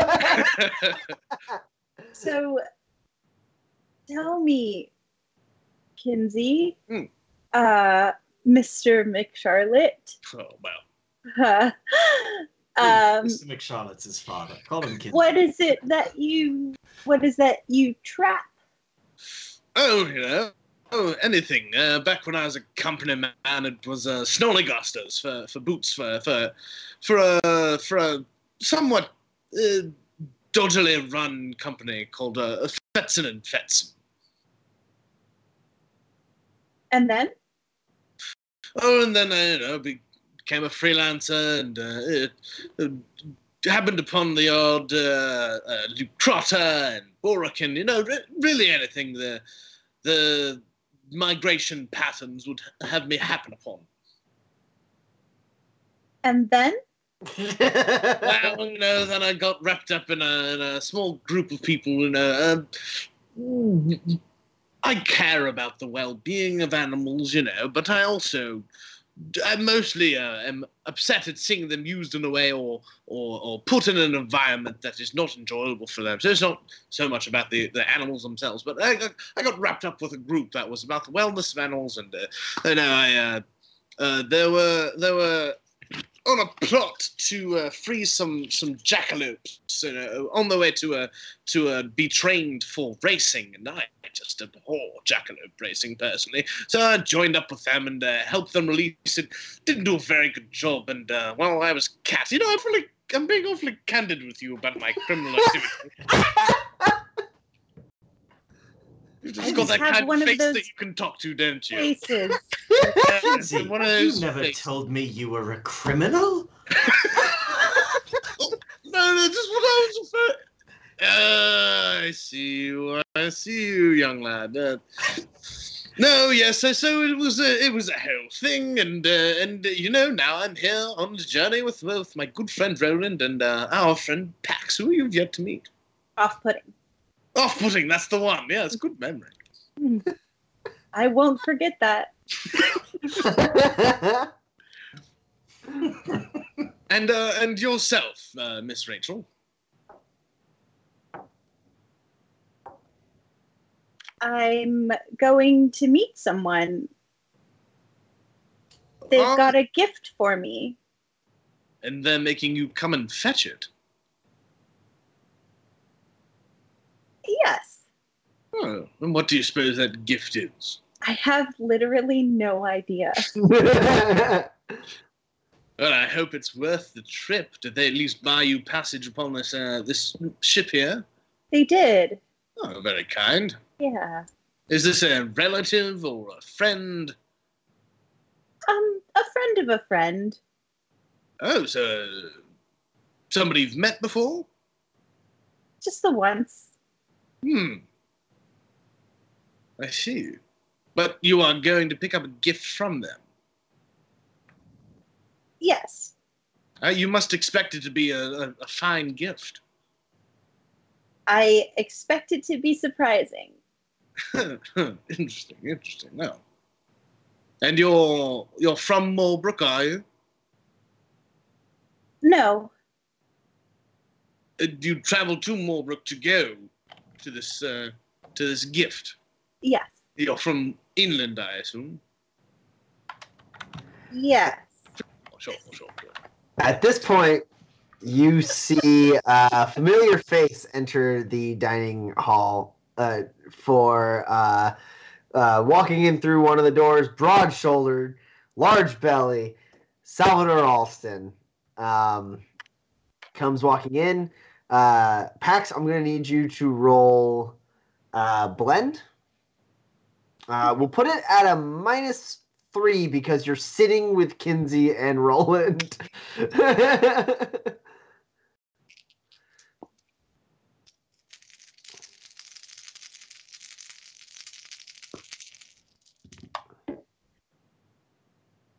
I have two hits, eight high. You are up against a five right now. So he glances towards the table, sees Roland and Kinsey talking to somebody. You, uh, Roland and Kinsey, you see him kind of mark you and like glances at the person you're talking to a little suspiciously. And then uh, goes and starts like uh, uh, filling up his tray. Because kind of does like a little almost half wave and then puts his hand down and he says, "I'm sorry. Are we, are we supposed to know him or not know him? I'm I hmm, I suspect he'd rather we not speak to him. Mm, mm, mm-hmm. Oh. Um, is that? Are you? Are you fighting with that man? No, you know, I I really I must say this this conversation, Rachel, has been an absolute gift. Uh, but I I must unfortunately excuse myself for a moment. Uh, It is uh, he's a business acquaintance of ours, and I I suspect I may need to smooth some things over. If if you would excuse me. Of course. And as you go, you hear Kinsey go, "Uh, So tell me more about this gift. uh, yeah, Salvador is making his way out of the dining hall as you approach him, Roland. Uh, he glances at you. He's got like a tray. It seems like he's going to be taking it back to his cabin. Um, and he looks at you and he goes, Walk and talk. Sure. All right, let's go. And he goes walking down the hall and he goes, So, who's your new friend? Oh, you know, I. You told me to keep a minimum of hijinks and shenanigans, and so I am simply enjoying this riverboat cruise you have so graciously paid for. Right. Who's the dame? Her name's Rachel, if you must know, and you know. You know, uh, who's to say where where today might lead? Just you know, enjoying my free time, Salvador. You t- you told me to just relax and let this this cruise go on uneventfully. Uh, go ahead and roll manipulate as you guys approach uh, his cabin, which is much larger than yours. I don't know why you felt the need to say that in such a pointed way. Because because you notice it. Right, I he opens up the door and you see it's like a it's like a nice like little you know it's got like a full bed and uh, uh like a little window that looks out outside with like curtains. Mm-hmm. Um, all right, you are up against. He can't roll well at against you. He's got a six. Oh no. I've got four net hits over a six. He turns back to you, puts a finger in your chest, and says pointedly, Don't go breaking any hearts, Romeo. All right? You string that woman along. She's got friends on the shoreline. That's trouble for us, right? You're not here to, here to keep a low profile and not make enemies. Romance makes an enemy of everyone. Right, I'll just be the shady fellow hanging out on this riverboat, talking to no one, doing nothing, and just keeping to my room that seems somewhat suspicious when someone asks, Now, do you remember anyone who was out of place on the riverboat cruise? Anyone who didn't seem to belong? I'm blending in. That's what you wanted. To a point. To a point. All right. You had your nice chat with the lady. Excuse yourself to the best of your ability. Don't talk to her for the rest of the trip. Fine. Fine. You win. Yeah, I've met men like you before. No, you haven't. Solid. Solid. he shuts the door. You- You're gonna have a grip for that sick one liner.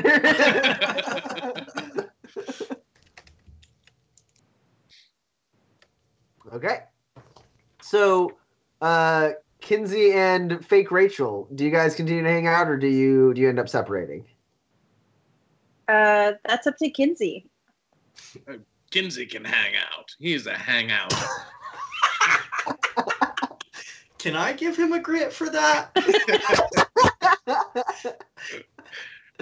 Um, yeah, as long as the conversation is going, Kinsey is going to to stick at the table, perhaps get another plate of food.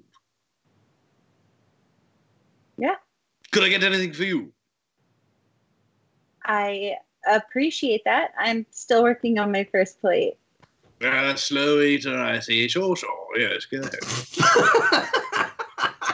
so eventually, like you do eat your fill. Roland, do you return to them or do you go elsewhere? Uh, I suppose I'll just sort of mingle around the casino. Okay. Um, so you can go and roll blend, hanging out at the casino. Um, eventually, Kinsey and uh, fake Rachel, you're able to uh, eat to your heart's content. Um, probably like Pax before Kinsey. It feels like Kinsey's got a bottomless pit in his stomach. um, and yeah, so, uh, do what do the two of you do after that? Do you continue to spend time together? Do you go your separate ways?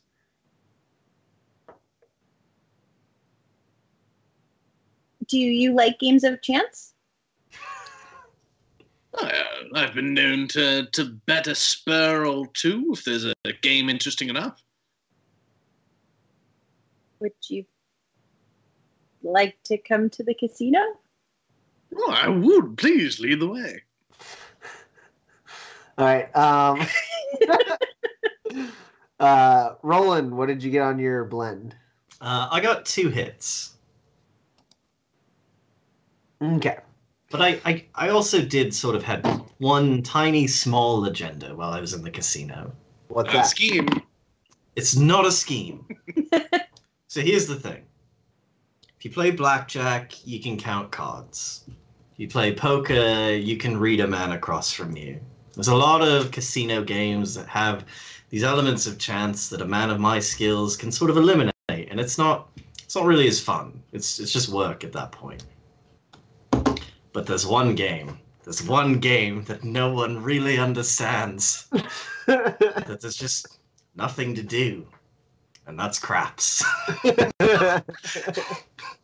just roll dice. You roll dice and someone tells you if you've won money. okay. Uh, so you're gonna go play some craps. I'm going to play craps. Perfect. All right. So you go play some craps. Um, uh, you know, uh, you're you're doing your best not no no. You know, you're rolling dice. Sometimes it's good, sometimes it's bad.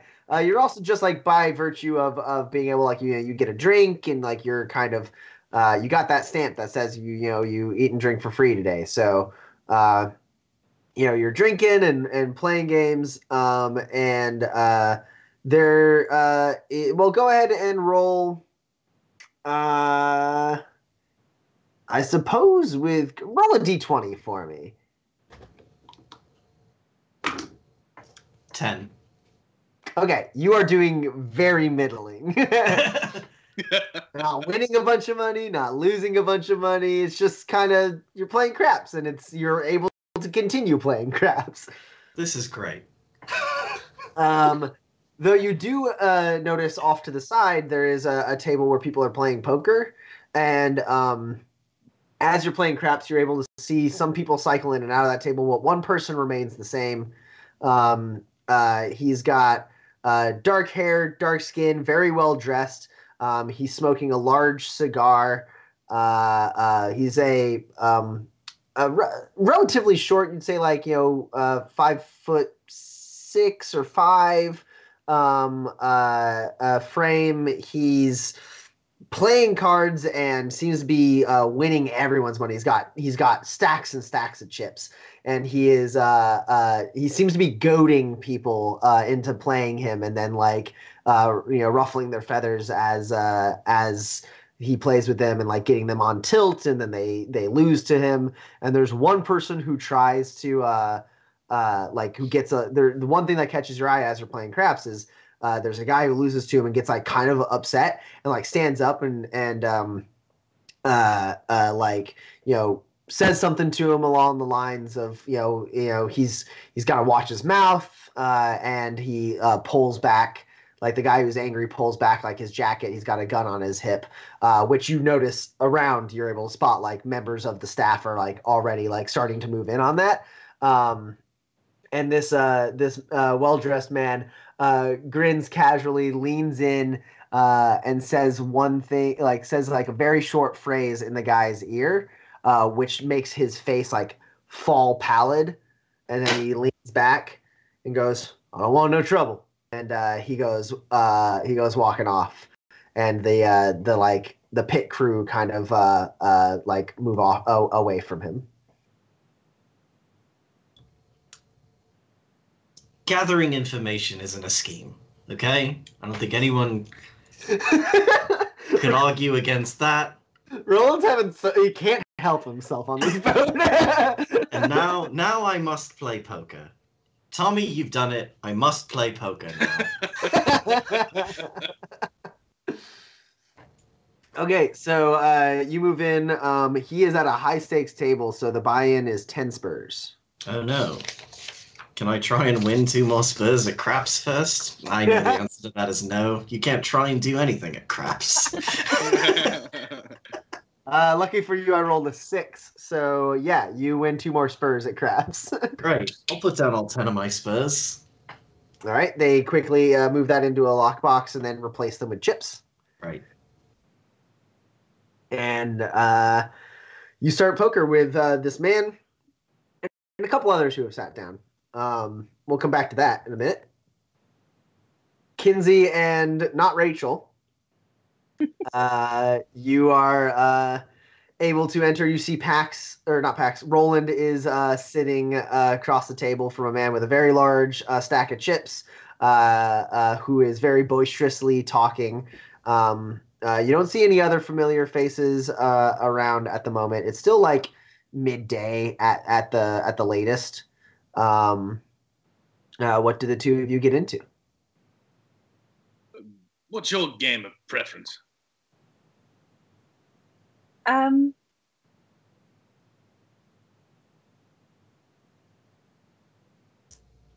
Anything. All right. Well, I'll. I'll uh, I, I suppose I'd need chips to play for anything. Is that correct?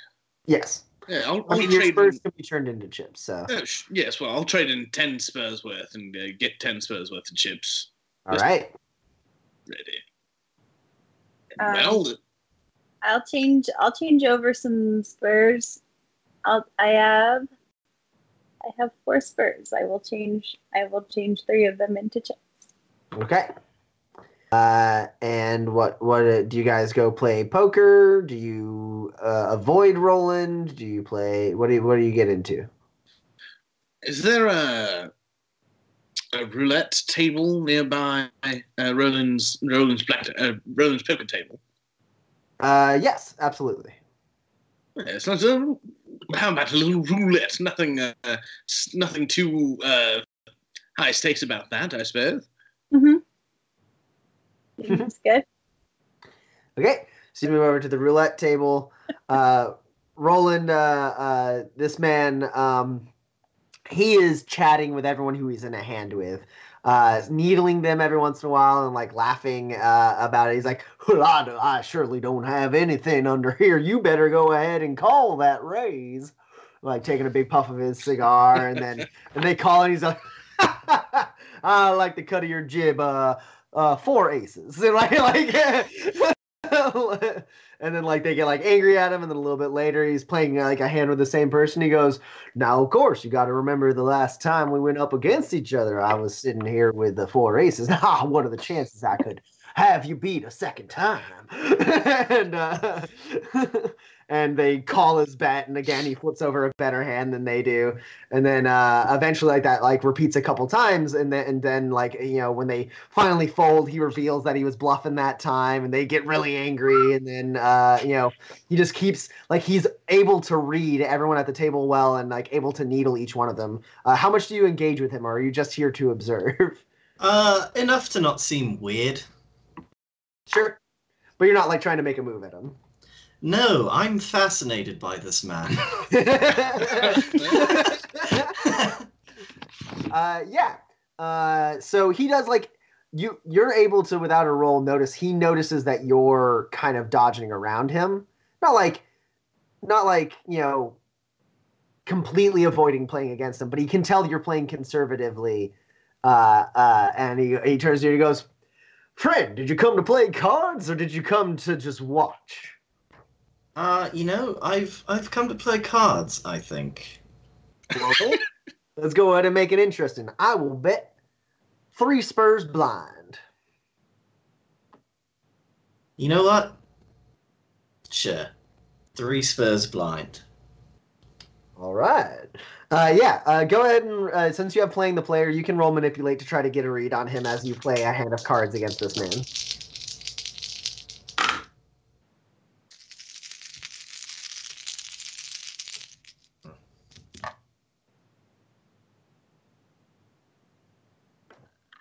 Uh, you are up against a 13. Uh, I've I've uh no net hits over thirteen. What's your highest? Uh, a nine. Okay, so you're able to eliminate a couple of his. So you actually end up just losing, uh, uh, we'll say, four Spurs. Sure. Uh, uh, you're able to kind of weaken the bets a little bit, uh, but while all the while he's talking to you, you know, trying to be like, "Now, friend, what brings you to the boat? Uh, I don't recall seeing you the past few nights here at the poker table. You must have gotten off on at Moorbank." Uh, yes, I, I did actually. Just a, a quick jaunt down the way, you know. Well, I hope to see you around these. T- uh, as he's like winning your money, he goes, "Well, I hope to see you around these tables uh, uh, more often." Uh, Francis, Francis Calderon, pleasure to meet you. Hollis, happy to meet you. Now, all of you, you can take a lesson from him. He knew when he was beaten. He went ahead and had no. Uh, he didn't have a surplus of pride. He eased those bets in nice and soft so that he could uh, not lose all of his money in one go. Smart man. This. Uh, what did you, did you say your name was Roland? Uh, I said Hollis. Hollis. Uh, smart man. This Hollis. Uh, you are welcome welcome at my table anytime. Well, that's that's just great. What did he, he said? Francis. Francis. Francis Calderon. Uh, that's wonderful, Francis. Shall we? Shall we go again? What do you? What do you say? I, you know, I rather enjoyed that. I will. I'll. You know, my my stack is much smaller than yours, so just just two spurs this time. Totally blind. Two Spurs blind. Uh, now this man starting to grow a bit of a spine, thinking he might have a lucky chance the second time. I have a confession to make to you, old Hollis. Ain't no such thing as luck at this table. Uh, No, I And, uh, imagine not. and yeah, you uh, uh, you can go ahead and roll manipulate another time uh, up against him.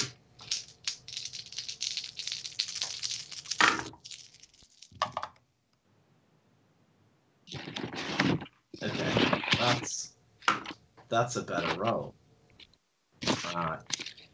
It's a better roll. It depends on whether or not I've done some things over this session to hit some advancement triggers and maybe earn some grit. Do we need to review advancement triggers really quick? Sure, I think here I've pushed my luck despite a clear and present chance of failure. Yes. Uh, I think I've talked Salvador out of conflict with me. Yes. I think I've tricked Kinsey into a disadvantageous position. yes. and I think I've obtained um, a well repaired gun using only words as my currency. Yeah, sure. All right, so you've got all four of yours throughout the session, which does get you a grit because you got two of them. Great. Which means I immediately spend it to play to the gallery. All right. What is your highest? Uh, my highest is a 14. Oh, interesting. Fantastic. Take grit back. Okay.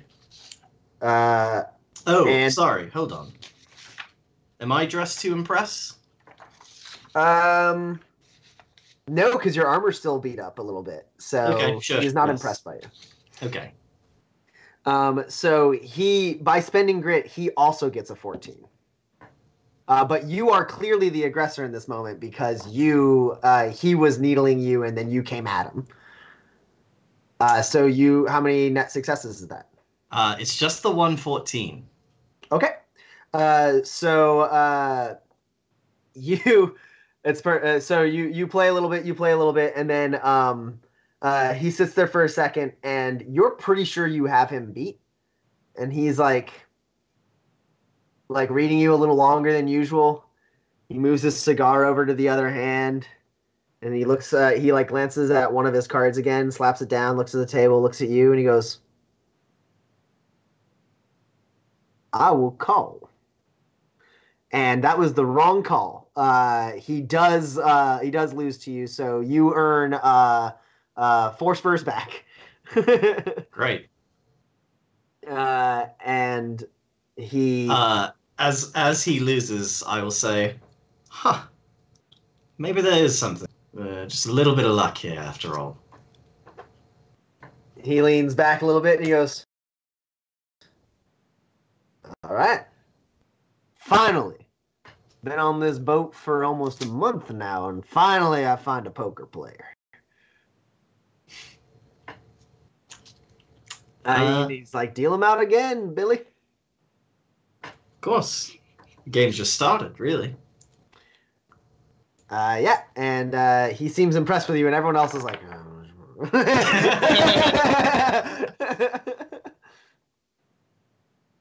all right. Um, Kinsey and um, uh, Kinsey and not Rachel are uh, the two of you trying to win a bunch of money, or are you just kind of playing for fun?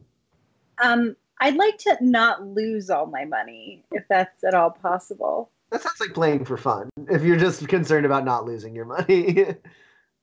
yeah, so I'm not gonna make you roll for that. You can play conservatively enough and like, you know, hedge your bets enough to be able to like maintain your status quo with your with your Spurs.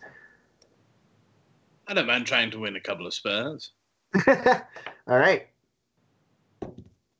Uh you managed to break even. Lose anything? That's not bad. You don't lose anything. You try to win a couple spurs, and you do for a little bit, but then you then you lose a little bit, and then it ends up being like after at the course, uh, at the like end of a, a period of time, you you have uh you've run dry. like, you're like, Oh well. we're breaking. Um, uh, Roland, uh, you you're waiting for moments that you can move against uh, Francis. Francis seems to be waiting for moments that he can move against you. Basically, the two of you are just like kind of like messing with the other people, and like uh, every once in a while you go up against each other, but like the stacks go up, the stacks go down. They stay about the same. Um, he still like lording over you completely, but you're still able to like stay in the game. Um, as uh, the afternoon rolls on, um, Pax uh, you notice the doors open up and in walks uh, Marshal Donna Kane. Um, she walks I think I involuntarily grab Kinsey's forearm. Oh, well, well. Oh, um, a bit forward, but so I apologize. I apologize. oh no, no, no, no. That's absolutely fine. No worries. Are you all right? Yes. Um I am gonna leave. Thank you for um the presentation Oh, thank you. and um just gonna it's not you. I just um I have to go. Yes, well, enjoy the rest of your ride. Uh you you too. Yeah, yes, pleasant. I'm sure I'll see you around. She and- walks away. Uh, Kinsey says, "There's something very familiar about that awkwardness." Uh, yeah, a- as you're rushing out, Pax, you do notice that the marshal seems uh, to be a lot more in control of her faculties. She's uh, uh, relatively poised, seems co- coordinated. Seems like she's slept it off pretty decently. Little hungover looking for sure, but like, uh, but like able, like not super drunk. Uh, yeah, I'd like to um, go to, um, if at all possible, like the bar or like an area where I can look in the mirror, a mirror, and like see what's going on behind me until there's an appropriate time to just casually move on and or stop Roland from getting into trouble. Uh, I mean, yeah, go ahead and roll blend. Okay, I mean, she is also she's moving towards the bar. sure. Yeah, no, I want to go to not where she is, but Sure. also have a view of the rest of the room. yep.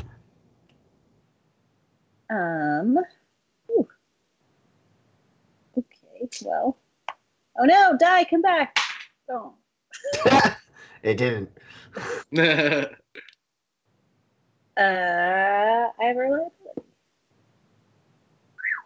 That's not great. Well, it's uh, it's an eleven high. Okay. Uh, so and how many successes? One success. Okay. Uh, yeah, I mean, you're able to like she she doesn't seem to notice you in any particular way. You're able to keep an eye on her. She does move to the bar. She orders a a tall drink full of red juice, and um, and uh, begins drinking it and uh, sitting down and kind of surveying the room. Her eyes just glance right over you, um, and you're you have you know the ability to move around the room seemingly without anyone marking your movement. Great. That's all I want. And do you try to leave or do you go to Roland? Um, I don't think I do anything yet. Uh, you're just trying to observe from the crowd. Yeah. Okay. I, I do think that Kinsey's going to wander up to the poker table. Okay. There's a seat if you want to take it. All right. We'll take it and, uh, and Roland to say, well, hello, stranger. Ah, fancy meeting you here. Yes, isn't it? Well, quite, quite a chance. And, uh, and hello to you, sir, he says to the well-dressed gentleman. Hello, a friend of Hollis is a friend of mine. Francis Calderon, pleasure to meet you. Kinsey McCharlotte, pleasure's all mine. Y'all ain't about to try and run a grift on me, are you? Oh, absolutely not. Don't you worry. At the table, there are no friends. It's true, I've, uh, I've won a, more than my fair amount of spurs from this one over here. I convincingly sell that lie. uh, yeah. Let's go ahead and um. Yeah, uh, well, you guys can. How long do you guys want to play with with Francis Calderon? What's your angle here? Uh, I would, at some point, probably after Kinsey's lost some money, um, just try to make something happen because I'm aware that the amount of spurs in my pocket is somewhat irrelevant to many of my goals. Uh, and at a point where he seems confident that he's got me beat, I would like to go all in and just confuse the hell out of him because I'm interested to see what happens. Okay. Uh, go ahead and roll uh, manipulate. We'll put you at a minus two. Okay, but I, I do want to wait until Kinsey's lost some money. Kinsey, do you lose some money? oh, I absolutely do. He's a much better poker player.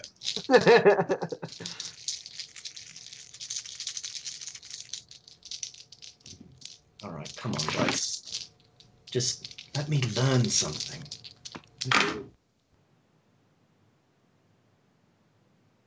Am I? They want me to learn something, Tommy. they want me to learn something indeed. so you are up against an 11. Tommy, I have three 11s. that eliminates both of his 11s. Um, and you get three net successes.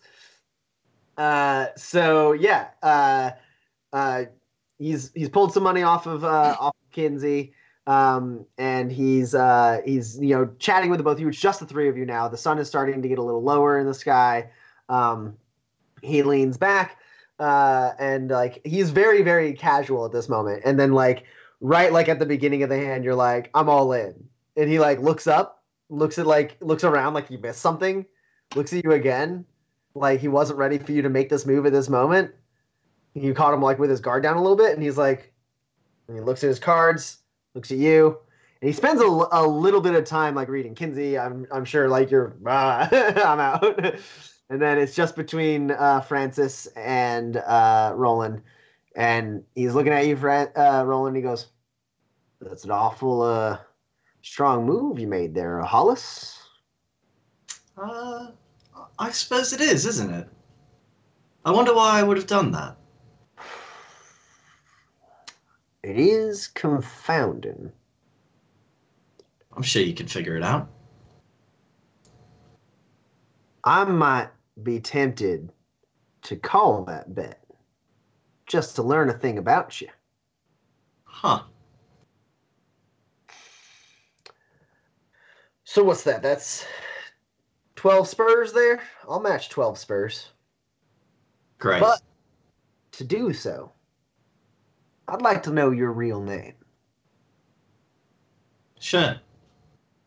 It's Roland Hollis. He slides in his 12 Spurs. You guys flip cards and you got him beat. He, he just smiles at that. You earn 12 Spurs. Uh, and uh, he smiles at that and, he, and then he goes, uh, Vanessa, count up my chips, have them taken to my cabin. I need to buy this man a drink. Please. It's on me. Uh, and he stands up, looks at you, uh, uh, Kinsey, and he goes, Well, come on then. Friends of friends. Uh, thank you very much. Uh, and he starts leading you over uh, uh, to uh, the bar. And as you uh, as you get to the bar, you see there's a sign uh, nearby the the bar um, uh, over one of the doorways uh, that says like uh, you know hope to see you again in the Calderon room. Nice.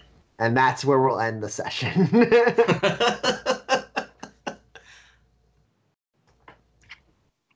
I'm just gonna write down 24 Spurs.